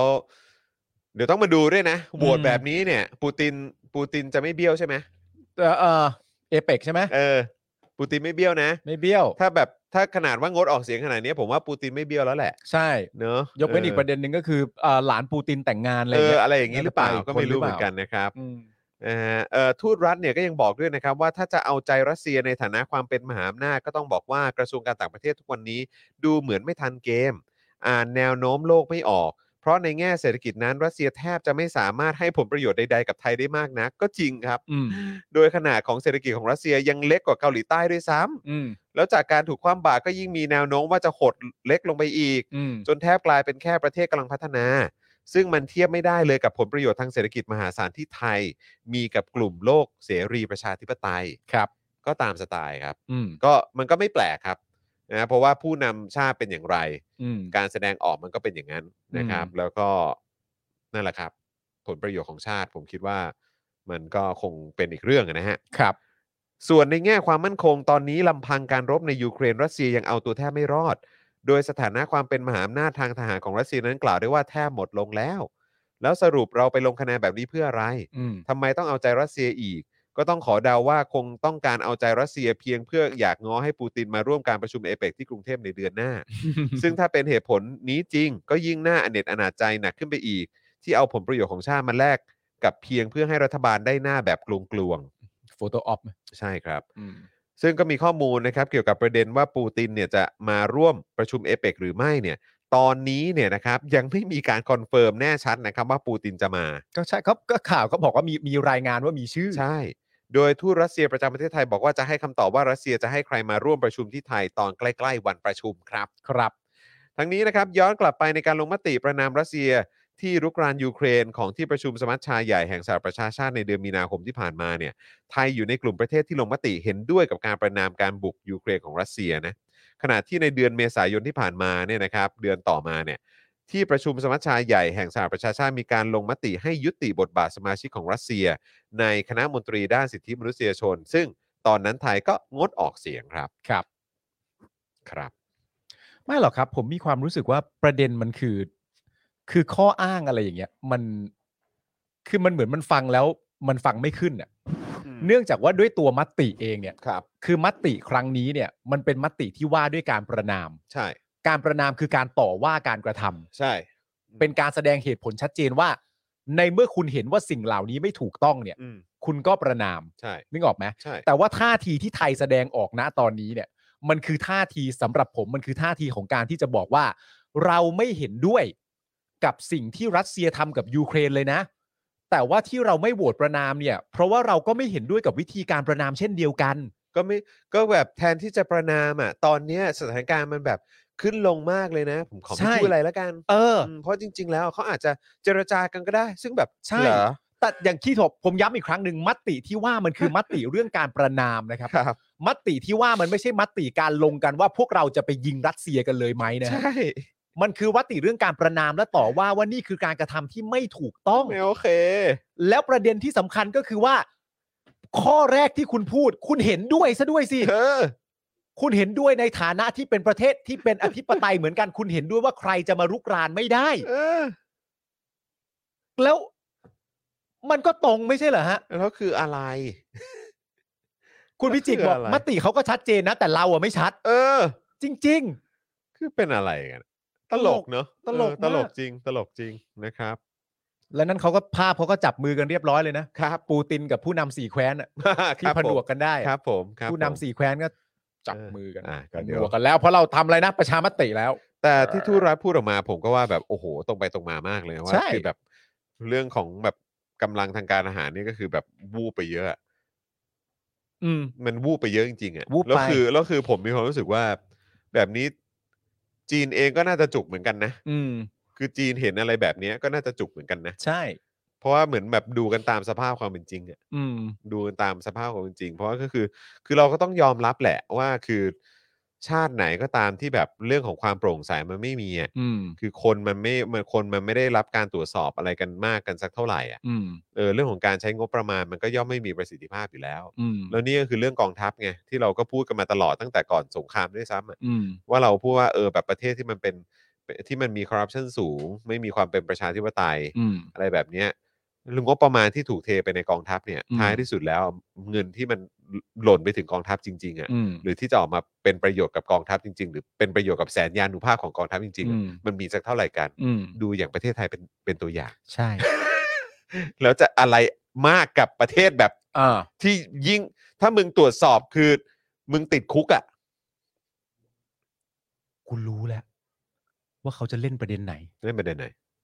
เขาต้องบอกว่าไอ้การประนามครั้งเนี้ย เออ มันเป็นการประนามก็จริง เออ แต่มันเป็นการประนามที่ว่าด้วยเรื่องการผนวกสี่แคว้น เออ ของยูเครน เออ เข้าไปเป็นรัสเซีย อ่าฮะ แล้วจับมือกัน เออ ไม่ได้เป็นการประนามการกระทำในการลุกรานยูเครน อ๋อ เข้าใจปะ คือ อันนี้กูคิดแบบ คือ สุ ห ด มา โต่งเลยนะ โอ้โหอันี่สุดโต่งเลยนะ อันนี้ เนี่ย กูสุดเลยนะ คือไม่ได้ปะนาเออคือถ้า คือถ้าผลมันคือการให้มามาโหวตประนาม ว่าประนามการกระทำที่รุนแรง การลุกลาน การลุกราน การทำสงคราม การเป็นคนเริ่มต้นก่อสงครามกับประเทศอื่นน่ะ เออ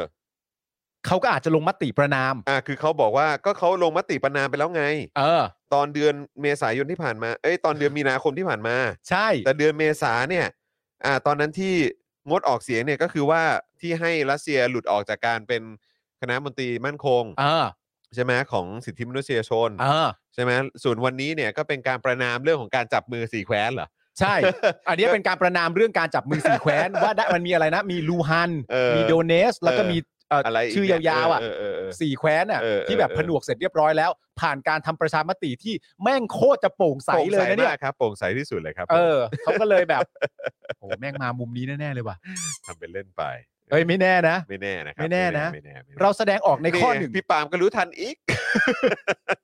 แต่คือแบบเข้าใจปะคือเป็นใครแม่งก็คือแบบ แบบขมอนนะฮะ ขมอนก็แบบท้ายที่สุดมันก็วนกลับไปที่คุณปาล์มพูดแหละ ก็คือลงมติว่างดออกเสียงอ่ะ ใช่ คือมันมันแค่นั้นเลย ใช่ เออแล้วก็ย้ำอีกครั้งนะครับ ถ้าท้ายที่สุดแล้วปูตินไม่มานี่ก็ฮาเลยนะเว้ย ก็ฮาเลย เออจริงๆอืม ฮาเลย ฮาเลย ถ้าเป็นถ้าเป็นประเด็นเรื่องการทำสงครามด้านการลุกรานประชาธิปไตยเนี่ย ไม่โอเค เราก็ อยู่แล้ว เราก็แสดงออกอย่างชัดเจนไปในข้อหนึ่งแล้วนี่ครับ อืม แต่นี่มัน ครับ เป็นเรื่องการผนวกสีแคว้น อืม ว้าว คนละเรื่องกัน คนละเรื่องกันอืมนะครับ เฮ้ย อ่ะคุณผู้ชมครับ อีกสักเรื่องแล้วกันเนอะเพราะว่าวันนี้คือวันที่ ใช่ 14 วันที่ ถูกต้อง 14 ครับนะฮะซึ่งก็เป็นวันที่เป็นอีกเขาเรียกว่าอะไร วนมาบรรจบอีกครั้งหนึ่งแล้ว ครับผม นะครับนะฮะก็จริง ๆ แล้วก็ต่อเนื่องเอ่อกับวันที่ 6 ตุลาด้วย ครับผม นะครับ วันนี้นะครับคุณผู้ชมครับในหลาย ๆ พื้นที่เนี่ยนะฮะก็มีการจัดงานดำลึก 49 ปี 14 ตุลาคม 2516 นะครับ ครับ เช่นที่บริเวณอนุสรณ์สถาน 14 ตุลานะครับ แยกคอกวัว โดยมีบุคคลสำคัญทางการเมืองครับ ผู้แทนญาติวีรชน 14 ตุลา นักต่อสู้เพื่อสิทธิชุมชน ผู้แทนเยาวชน นิสิตนักศึกษาเข้าร่วมงานด้วยนะครับ ครับ สำหรับเอ่อวันที่ 14 ตุลาคม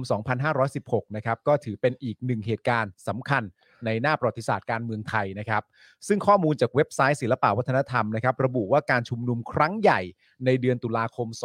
2516 ฮะ เกิดขึ้นด้วยความไม่พอใจต่อรัฐบาลเผด็จการจากเหตุสะสมต่างๆ หลายประการครับ อันสืบเนื่องมาจากการใช้อำนาจโดยมิชอบ อืม คุณผู้ชมฟังไปเรื่อยๆครับ ครับ แล้วคุณผู้ชมจะมีความรู้สึกว่า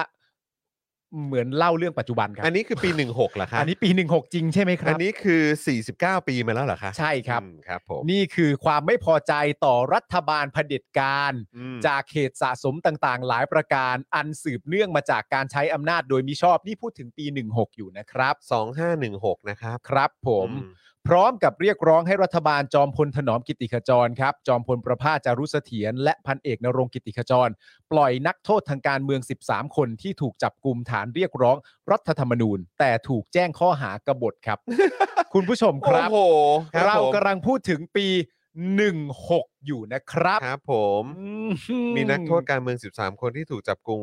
ถูกจับกลุมฐานเรียกร้องรัฐธรรมนูญ ครับ แต่ถูกแจ้งข้อหากบฏ ปีอะไรนะครับ เออ 16 นะครับ ปีหนึ่งหกครับ หกครับ ผมเออ หก นะครับ ครับ แหมเมื่อเมื่อไม่นานมานี้ก็เพิ่งมีการตัดสินออกมาเนอะว่าการการก ปราศัย การปราศัยของทางน้องรุง้ง ใช่ ทางน้องไมค์แล้วก็ ครั ท บ นายอานนท์นี่เป็นการล้มล้างการปกครองระบอบประชาธิปไตยอันมีพระมหากษัตริย์ทรงเป็นประมุขนะครับ ใช่ครับ ส่วน 22 พฤษภาคม 2557 นี่ก็เงี้ย นั่นแหละรับ ใช้คำว่า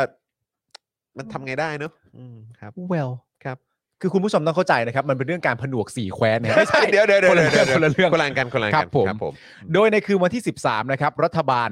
ได้ให้สัญญาว่าจะทำตามข้อเรียกร้องของผู้ชุมนุม และยอมปล่อยนักโทษการเมือง 13 คน รวมทั้งจะจัดทำรัฐธรรมนูญฉบับใหม่ให้เสร็จภายใน 1 ปีนะครับ แต่หลังจากการเจรจากลุ่มนักศึกษายังคงชุมนุมต่อไปอีก 1 คืนนะครับ ครับ โดยวันที่ 14 ตุลาคมครับ ก่อนเวลาเที่ยงไม่นานครับ รัฐบาลที่เคยรับปากจะทำตามข้อเรียกร้องของผู้ชุมนุม ได้ตัดสินใจใช้กำลัง สลายการชุมนุมจนมีผู้เสียชีวิตอย่างน้อย 77 รายนะครับ ก็เป็นวันน้องเลือดอีกวัน วันน้องเลิศอีกวันหนึ่งครับ ครับ 14 ตุลา 16 นะครับ ครับ และบาดเจ็บ 857 คนครับ โดยอ้างว่าเพื่อรักษาความสงบเรียบร้อย และอธิปไตยของชาติ ปี 16 นะครับ ครับ เพื่อรักษาความสงบเรียบร้อยและอธิปไตยของชาติ เรากำลังพูดถึงปี 16 กันอยู่นะครับ จ้ะ หลังเกิดเหตุรุนแรงในวันที่ 15 ตุลาคมครับ จอมพลถนอม จอมพลประภาส แล้วก็พันเอกนรงค์นะครับ ต้องลี้ภัยไปต่างประเทศ เพราะมีการโปรดเกล้า ให้สัญญาธรรมศักดิ์เป็นนายกคนใหม่ ต่อมาได้ประกาศใช้รัฐธรรมนูญ พศ 2517 ซึ่งได้รับการยอมรับว่าเป็นรัฐธรรมนูญที่เป็นประชาธิปไตยมากที่สุดฉบับหนึ่งของไทยนะครับ แต่หลังจากนั้นครับ การกลับเข้าประเทศของถนอมกิติขจรเนี่ยนะครับ ในวันที่ 19 กันยายน 2519 ซึ่งก็กลายเป็นอีกเหตุสำคัญที่นำไปสู่การปราบปรามนักศึกษา และประชาชนในวันที่ 6 ตุลาคม 2519 ครับ อืม ครับผม นะ ก็ใครที่อยากจะเอ่อทราบรายละเอียดนะค ครั รับบ ของ 14 ตุลา 19 เออเออเออ1 16 สิผู้ผิด ฮะ เออนะครับนะก็อยากให้คุณผู้ชมเนี่ยนะครับเอ่อไปติดตามเจาะข่าวตื้น ตอนเอ่อ14 ตุลาได้ด้วยเหมือนกัน อืม นะครับแล้วก็จริง ๆ แล้วในโลกออนไลน์ หรือว่าหนังสืออะไรต่างๆเนี่ยมีให้คุณผู้ชมเนี่ยสามารถติดตามกันได้อีกเยอะเลย ครับ นะครับ แล้วก็ โอ้โห มอง มี ม เย อ อะ ง มาก ดู ครับ ตอนนั้นนะครับ แล้วก็มองย้อนกลับมาตอนนี้ประเทศไทยเราอยู่กันตรงไหนครับเนี่ย ครับ นะครับ ทั้งตัวคดี ครับ ทั้งตัวกฎหมาย อื้อหือ ทั้งข้ออ้าง โอ้โห 6 ตุลานี่ชัดเจนมาก เหมือ นะ นเดิมฮะ 6ตุลานี่ก็ชุมนุมอะไรต่างๆกันานามาโดยเรื่อย ๆ ตลอดเวลานั่นนู่นนี่ มีการไม่ยอมรับ มีการเรียกร้องไม่ว่าจะเป็นฐานะคนบวชไม่คนบวชก็ตาม อยู่ดี อืม ๆ ก็คำพูดคลาสสิกก็มา ครับ ว่ากลุ่มผู้ชุมนุมเหล่านี้ต้องการจะ อืม และทุกอย่างก็เริ่มต้นขึ้น ตลอดเวลา เหมือนกันนะ มีข้ออ้างตล เห อด มือน นะครับ กันนะ อืมใช่ครับผมนะฮะ โอ้ขอบคุณครับ มีคนบอกว่าในเจอข่าวตื้นพวกเราทำไว้ดีมากอะ ครับ ยังไงก็ฝากคุณผู้ชมดูกันแล้วก็อย่าลืมกดแชร์กันด้วยนะครับ เหมือนที่พี่ซี่บอกครับงานคราฟต์ครับ งาน จริง ๆ เนี่ย ๆยังไงฝากคุณผู้ชมกันด้วยแล้วกันนะครับ ครับ นะฮะ ผม อ่ะโอเคครับคุณผู้ชมครับ จริง ๆ แล้ววันนี้เรามีอีกหัวข้อก็คือประเด็นของคุณเศรษฐา แต่เดี๋ยวเรา ใช่ เก็บไว้ก่อนแล้วกันเนาะ คุณ ออ เศรษฐาจริงๆ เรามี React ง่ายๆ ก็ได้นะค ครั รับ บ รูปโปรไฟล์เท่มาก รูปโปรไฟล์ครับผ มคือ รูปโปรไฟล์ที่ยืน คือสุด เท่ ๆเอ มาก อครับ คูล ผม คูล นะฮะ เลย อ่ะแล้วก็ย้ำอีกครั้งหนึ่งมีคุณผู้ชมหลายท่านก็ถามมาเอ้าคุณจรจะไปไหนเหรอนะครับ ก็คือต้องแจ้งก่อนว่า 20 ตุลาเนี่ยนะครับเอ่อผมจะไปต่างประเทศกับคุณพ่อนะค ค รั รั บบ นะฮะเอ่อกับพี่โรซี่ด้วยนะครับขออ ม ไปทริปเอ่อทริปความรู้ทริป ใช่ ทริปประวัติศาสตร์นะครับ ขอเดินทางไปกับคุณพ่อกับพี่โรซี่นิดนึง มี นะครับ เคยมีทริปแบบนี้ไหม ไม่เคย ทริปจำนวนแค่ 3 คนเนี่ย คือมีพี่โรซี่กับคุณพ่อเนี่ยเคยไปด้วยกัน อ่า แหละ แต่ว่า 3 แต่ ไม่ สา ยังไม่เคย น มี นี่ยังยังไม่เคยมี ผมมาตื่นเต้นแทนคุณนะ เออ ในฐานะเพื่อนอะ เออเออ ว่าในทริปเนี้ย เออ ที่เป็นทริปสำหรับแบบตัวคุณพ่อคุณซึ่งก็คืออาจารย์โกวิทเนี่ย ครับ แล้วก็พี่โรซี่เนี่ย อืม คุณจะได้อะไรกลับมาบ้างอะ โอ้ จากการไปอยู่ด้วยกันที่ต่างประเทศอะ สิบวันน่ะ สิบวันนะ อืมใช่ใช่ ผมว่ามัน ดีฮะ เป็นเรื่องที่ดีสำหรับคุณ ใช่ มาก ครับ นะ ใช่ครับ ผมก็ looking forward เหมือนกัน ใช่ครับ เออนะครับ ใช่ครับ นะยังไงก็ฝากคุณผู้ชมด้วยนะครับนะช่วงช่วงที่ช่วงที่ไม่อยู่ก็ติดตามข่าวสารกัน ครับ นะครับ แต่ว่าคือเดี๋ยววันจันทร์เราก็ยังเจอกันอยู่ ใช่ ใช่ไหมวันนี้ 14 15 16 17 17 18 อะไรอย่างเงี้ยเออก็ยัง เจอ ก็น่า น่าจะ ก็ได้ ถึ เจ ง อ วันอพุธแหละมั้ ยู่ ง เออนะ นะ ค ครั รับบ ผมนะยังไงก็ติดตามกันนะครับ ครับ นะฮะเออไปรัสเซียฝากพี่จอนโอ้โหผมไม่ได้ไปรัสเซียฮะเออ ไป จอร์เจียฮะเออแต่ไปจอร์ ว่า เจี ก็ ย ใกล้ๆกัน จอร์เจีย นะค กับอะไรนะ อาร์เมเนีย อาร์เมเนีย ออนะครับอาร์เมเนียตอนนี้ก็ไม่รู้ว่าหยุดยิงหรือยังเนอะกับอาเซอร์ไบจันเนี่ย ครับ เออนะครับเพราะเขาก็มีพื้นที่พื้นที่ที่เขาเป็นเขาเรียกว่าอะไรพื้นที่ พื้นที่ที่มีปัญหากันอยู่อะ ใช่ เออ นะครับ ยังเคลม เคลมกันไป เคลมกันมาอยู่ ก็มียิงปืนใหญ่กันนะครับ แล้วก็จอร์เจียนี่ก็เอ่อชายจากการรัสเซียนี่อพยพกันมาเยอะมาก ใช่ครับ ทะลักเข้ามาเยอะมากครับ ใช่ฮะ เออ นะครับ ก็เดี๋ยวเอ่อไปดูกันได้นะครับ จะได้ไปเจอ ชาวรั เดี๋ย ส ว เซี ต้อง ย ไปดูกันครับนะ แต่ว่าก็หลาย ๆ คนที่ คือจำนวนทั้งหมดแหละ ที่เขาอพยพมาก็คือเขาไม่อยากไปลบไง ใช่ แล้วเขาก็ไม่เห็นด้วยกับการบุกรัสเอ่อบุกยูเครนของรัสเซียด้วยนะ ครับผม นะฮะ อ่ะ โอเคครับ คุณผู้ชมครับ วันนี้ก็ขอบพระคุณคุณผู้ชมมาก ๆ เลยนะครับ ที่ติดตามพวกเรานะครับ แล้วก็ฝากเจาะข่าวตื้นด้วยนะ คุณผู้ชม เออ ตอนที่ 335 นะครับ คุณผู้ชมครับ ครับ เออ แล้วก็เอ่อสำหรับตอนใหม่นี้เนี่ยถ้าคุณผู้ชมชอบก็อย่าลืมกดไลค์กดแชร์กันด้วย เพราะว่าประเด็นที่เราคุยกันเนี่ยก็มีเรื่องของสงครามยาเสพติดด้วยนะครับ แล้วก็มีประเด็นของมิสเตอร์ธรรมนัทด้วยครับ อะไรแบบนี้อยากให้ติดตามกันนะครับ ครับครับ ครับ ตกใจนึกว่าเหมือนคุณจะพูดอะไรหรือเปล่า ผมจะพูดว่าเราจะปล่อยก่อนปิดรายการเราจะปล่อยมุกอันนี้ อ๋อ ไหม ใช่ เพราะเดี๋ยวเราไม่เจอคุณผู้ชมทั้งสองวัน ใช่จริงด้วยออ เรามีอะไรไหมมี ฮะ มุกอะไรเล่นไหม มุกมุกนักบอลเหรอ สารัฐอยู่เป็นไปแล้ว มีอะไรอีกไหมนะ อะไรดีวะ เออเออ อ๋อ เอาสิเอาสิเอาสิเอาสิเอาเลยเอาเลยเอาเลย นักบอลคนไหน อ่า เออ เป็นนักเป็นอะไรเป็นนักเขาเรียกว่านักหน้าตัดสินปะ นักฟุตบอลคนไหนเป็นนักนาฏศิลป์เหรอ ที่ขี้งก นักฟุตบอลคนไหนเป็นนักนาฏศิลป์ที่ขี้งกอ่ ะ โอ้โหแหวงหลายชั้นด้วย นักฟุตบอลคนไหนเป็นนักนาฏศิลป์ที่ขี้งก เออ ผมไม่รู้จริงว่า เฉลย เฉลย อารอนรำเดียว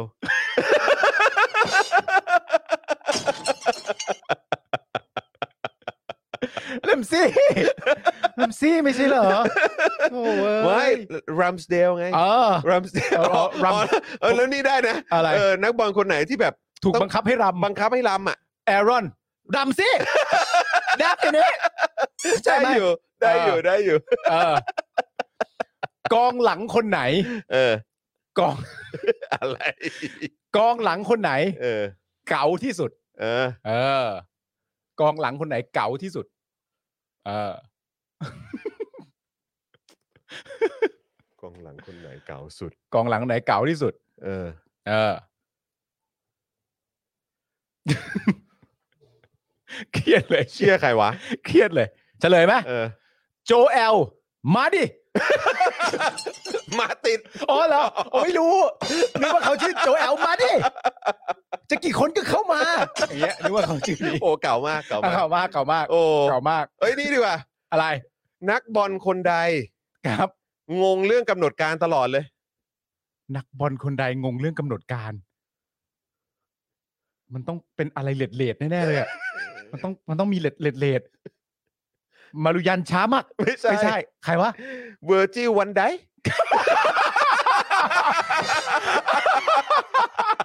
โอ้ไม่รู้วันเหรอ อันนี้ได้ปะ โอ้ได้ดิ เวอร์จิวันได โอ้โหไม่ไม่ไม่รู้วันน่ะโอ้โหไม่รู้วันน่ะโอ้มันถามใช่ป่ะเออ เวอร์จิวัน เวอ ได ร์จิวันใด วันได วันใดก็วันนั้นแหละเวอร์จิวันใดก็วันนั้นคิวอย่าไปคิดมากสิเอาจากคุณผู้ชมวันศุกร์คุณผู้ชม ไม่นะไม่แน่ใจท่านใดเคยถามมานักฟุตบอลคนไหนเส้นตื้น เออ นักฟุตบอลคนไหนเส้นตื้นจำได้ปะ นัก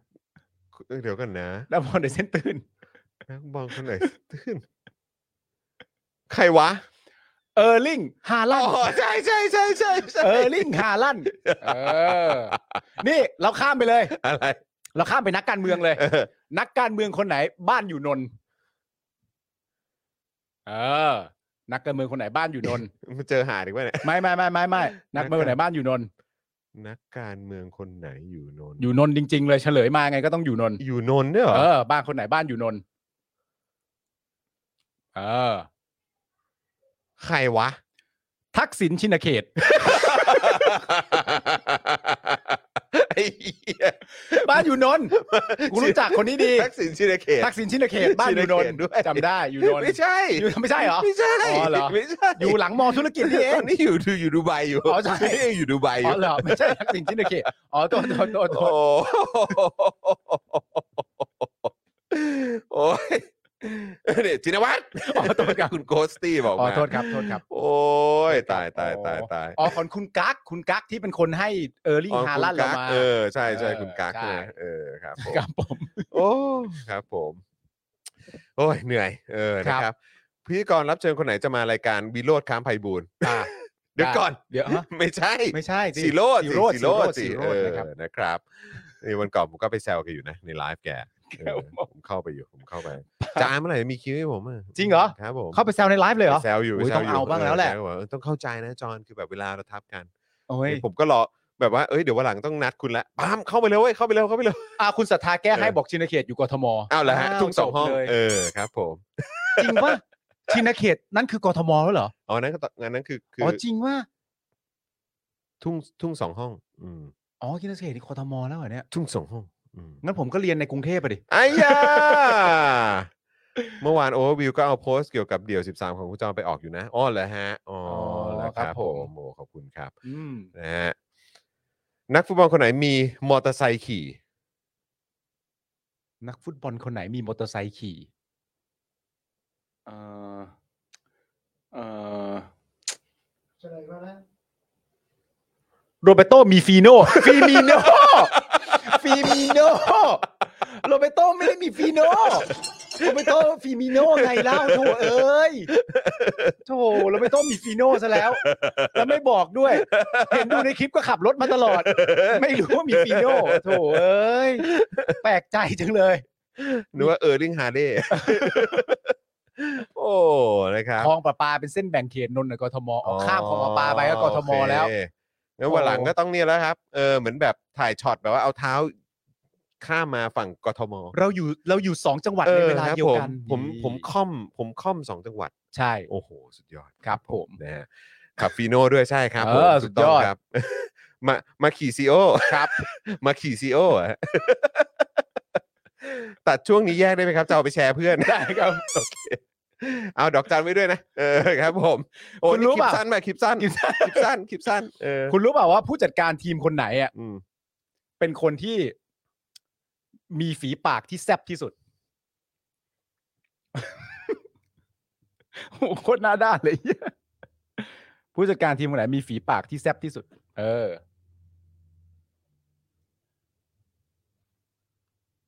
อืม ใครวะ เป๊ป เป๊ปปากดี ปะล่ะ อะไร เป๊ปเป๊ปเหมือนเป๊ปโดนบังคับ เป๊ป เป๊ปปากดีปะล่ ะ ผู้จัดการทีมแมนเชสเตอร์ซิตี้เป๊ปปากดีปะล่ะ งั้นก็ต้องพูดจัดการคนไหนสุภาพสุภาพ เจอกัน ครับ ถูกต้อง ได้ได้หมดละ โอ้ยครับ บาสเตียนสปายสไนเปอร์ฮะได้ได้ โอ ได้ เค ครับ โอ คุณผู้ชม เคโอเคโอเค พอแล้วพอแล้วคุณผู้ชมครับ นะ ได้แล้วพอครับ หมปาก ได้แล้วพอ หมคอนะคุณผู้ชมนะ ได้แล้วพอครับ เออนะครับ เอ้า คุณผู้ชม ไปแล้ว ไปแล้วนะ เดี๋ยวช่วยคิดมุกเผื่อด้วยนะ ได้ เออเผื่อกลับมาวันจันทร์นะครับ วัน เดี๋ยว จันทร์มีไทนี่นี่ ใช่ มันจะมีไทนี่นะครับ ใช่ นะ ครั ฮะ บ เดี๋ยวได้เจอไทนี่ด้วยนะครับ ใครที่คิดถึงคุณไทนี่เดี๋ยวก็ได้เจอคุณไทนี่กัน แล้วก็เข้าใจว่าเดี๋ยววันจันทร์นี้ ก็เจออาจารย์วินัยด้วยนะ อ่าโอเค อนะครับ ใช่ปะไหน อ๋อ ไหน มาแล้วเหรอ ดูหน่อยนะฮะมาแล้วใช่ไหมฮะ คือหัวข้อที่จะคุยกันใช่ปะอ่ามาแล้วนะครับสำหรับหัวข้อที่จะคุยกับอาจารย์วินัยในวันจันทร์เนี่ยนะครับ อาจารย์วินัยอยากชวนผม และคุณผู้ชมคุยเรื่องการโกงในโลกอนาคตครับ ฮะ เออ ผ่านกรณีศึกษาการโกงในการแข่งขันหมากรุกนะครับ ที่เป็นเรื่องโจทย์จันทร์เมื่อเร็วๆนี้คำถามสำคัญก็คือ ถ้าโอกาสจับคนโกงได้ น้อยลงทุกวันทุกวัน เราจะยังแข่งขันกันต่อไปทำไมครับ อุ้ย อื้อหือลึกซึ้งว่ะ อุ้ย ลึกซึ้งว่ะ นึกว่าอ่านกรอนไฮกุ โอ้โห เฮ้ย นะครับ ลึกซึ้งขออีกทีขออีกทีขออีกทีดิ เราจะมาคุยกันเรื่องการโกงในโลกอนาคตครับ ฮะ ผ่านกรณีศึกษาการโกงในการแข่งขันหมากรุกที่เป็นเรื่องโจทย์จันทร์เมื่อเร็วๆนี้คำถามสำคัญก็คือ ถ้าโอกาสจับคนโกงได้ น้อยลงทุกๆวัน เราจะยังแข่งขันกันต่อไปทำไมครับ เฮ้ยแจ๋วว่า อื้อหือ แจ๋วว่า น่าสนใจมากนะครับ อาจารย์วินัยนี่ไม่ธรรมดาเลยนะครับอ่ะก็เดี๋ยววันจันทร์เดี๋ยวเดี๋ยวเรามาติดตามกันว่าอาจารย์จะมากันในมุมไหนประเด็น เออ ไหนนะครับ เดี๋ยวเราเมาส์กันนะครับ คุณต้องตอบคำถามให้ถูกอาจารย์วินัยชมให้ได้นะว่าแบบ จอนเก่งมาก วันนี้ผมเออแล้วผมก็จะได้แบบว่า เออแบบ เออโมได้อีกโมได้อีก อ่า เออนะครับนะฮะอ่ะคุณศรัทธาบอกอ่าวันนี้ผมทันครับ มันแค่ข้อกล่าวหาไม่ใช่เหรอครับ เรื่อง หมายถึงประเด็นเรื่องหมากรุกเหรอ อ๋อ ฮะ เรื่องเรื่องหมากรุกใช่ไหมครับ อ่า เออก็นั่นแหละเออเดี๋ยวเดี๋ยวคงคงต้องไปดูรายละเอียดว่าเรื่องราวมันเป็นอย่างไรนะครับ แต่ว่าถ้าเกิดว่ามันมีประเด็นเรื่องของการโกงแล้วก็มันจับกันยากขึ้นเรื่อยๆเนี่ยผมว่าเออประเด็นของอาจารย์วินัยก็น่าสนใจดีเหมือนกัน ใช่แล้วใช่แล้วใช่แล้ว นะฮะอ่า โอเค งั้นก็เดี๋ยวติดตามกันวันจันทร์นะครับกับอาจารย์วินัยนั่นเองตั้งแต่ 10 โมงครึ่งนั่นเอง แล้วก็เดี๋ยวพอตอนเย็นก็เดี๋ยวเจอคุณปาล์มแล้วก็คุณไทนี่ด้วย ค นะ รับผม นะ แล้วก็เดี๋ยววันจันทร์จะเป็นคิวของพี่ใหญ่ พี่ใหญ่ โอ้ ทั้งสัป ครับ ดาห์ ผม เลยนะครับนะ ก็เดี๋ยวเจอพี่ใหญ่ได้เลยนะครับผม นะ แต่ว่าวันนี้หมดเวลาแล้วนะครับนะฮะสำหรับผมนะครับ จอห์นวินยูนะครับ จอห์นดึกดึกใจดีนะครับ คุณปาล์มดึกดึกงานดีนะครับ แล้วก็พี่บิวตะล่อมนั่นเองนะครับ วันนี้หมดเวลาแล้วนะครับ พวกเราสามคนลากันไปก่อนนะครับ สวัสดีครับ สวัสดีครับคุณผู้ชมครับ Daily Topics กับจอห์นวินยู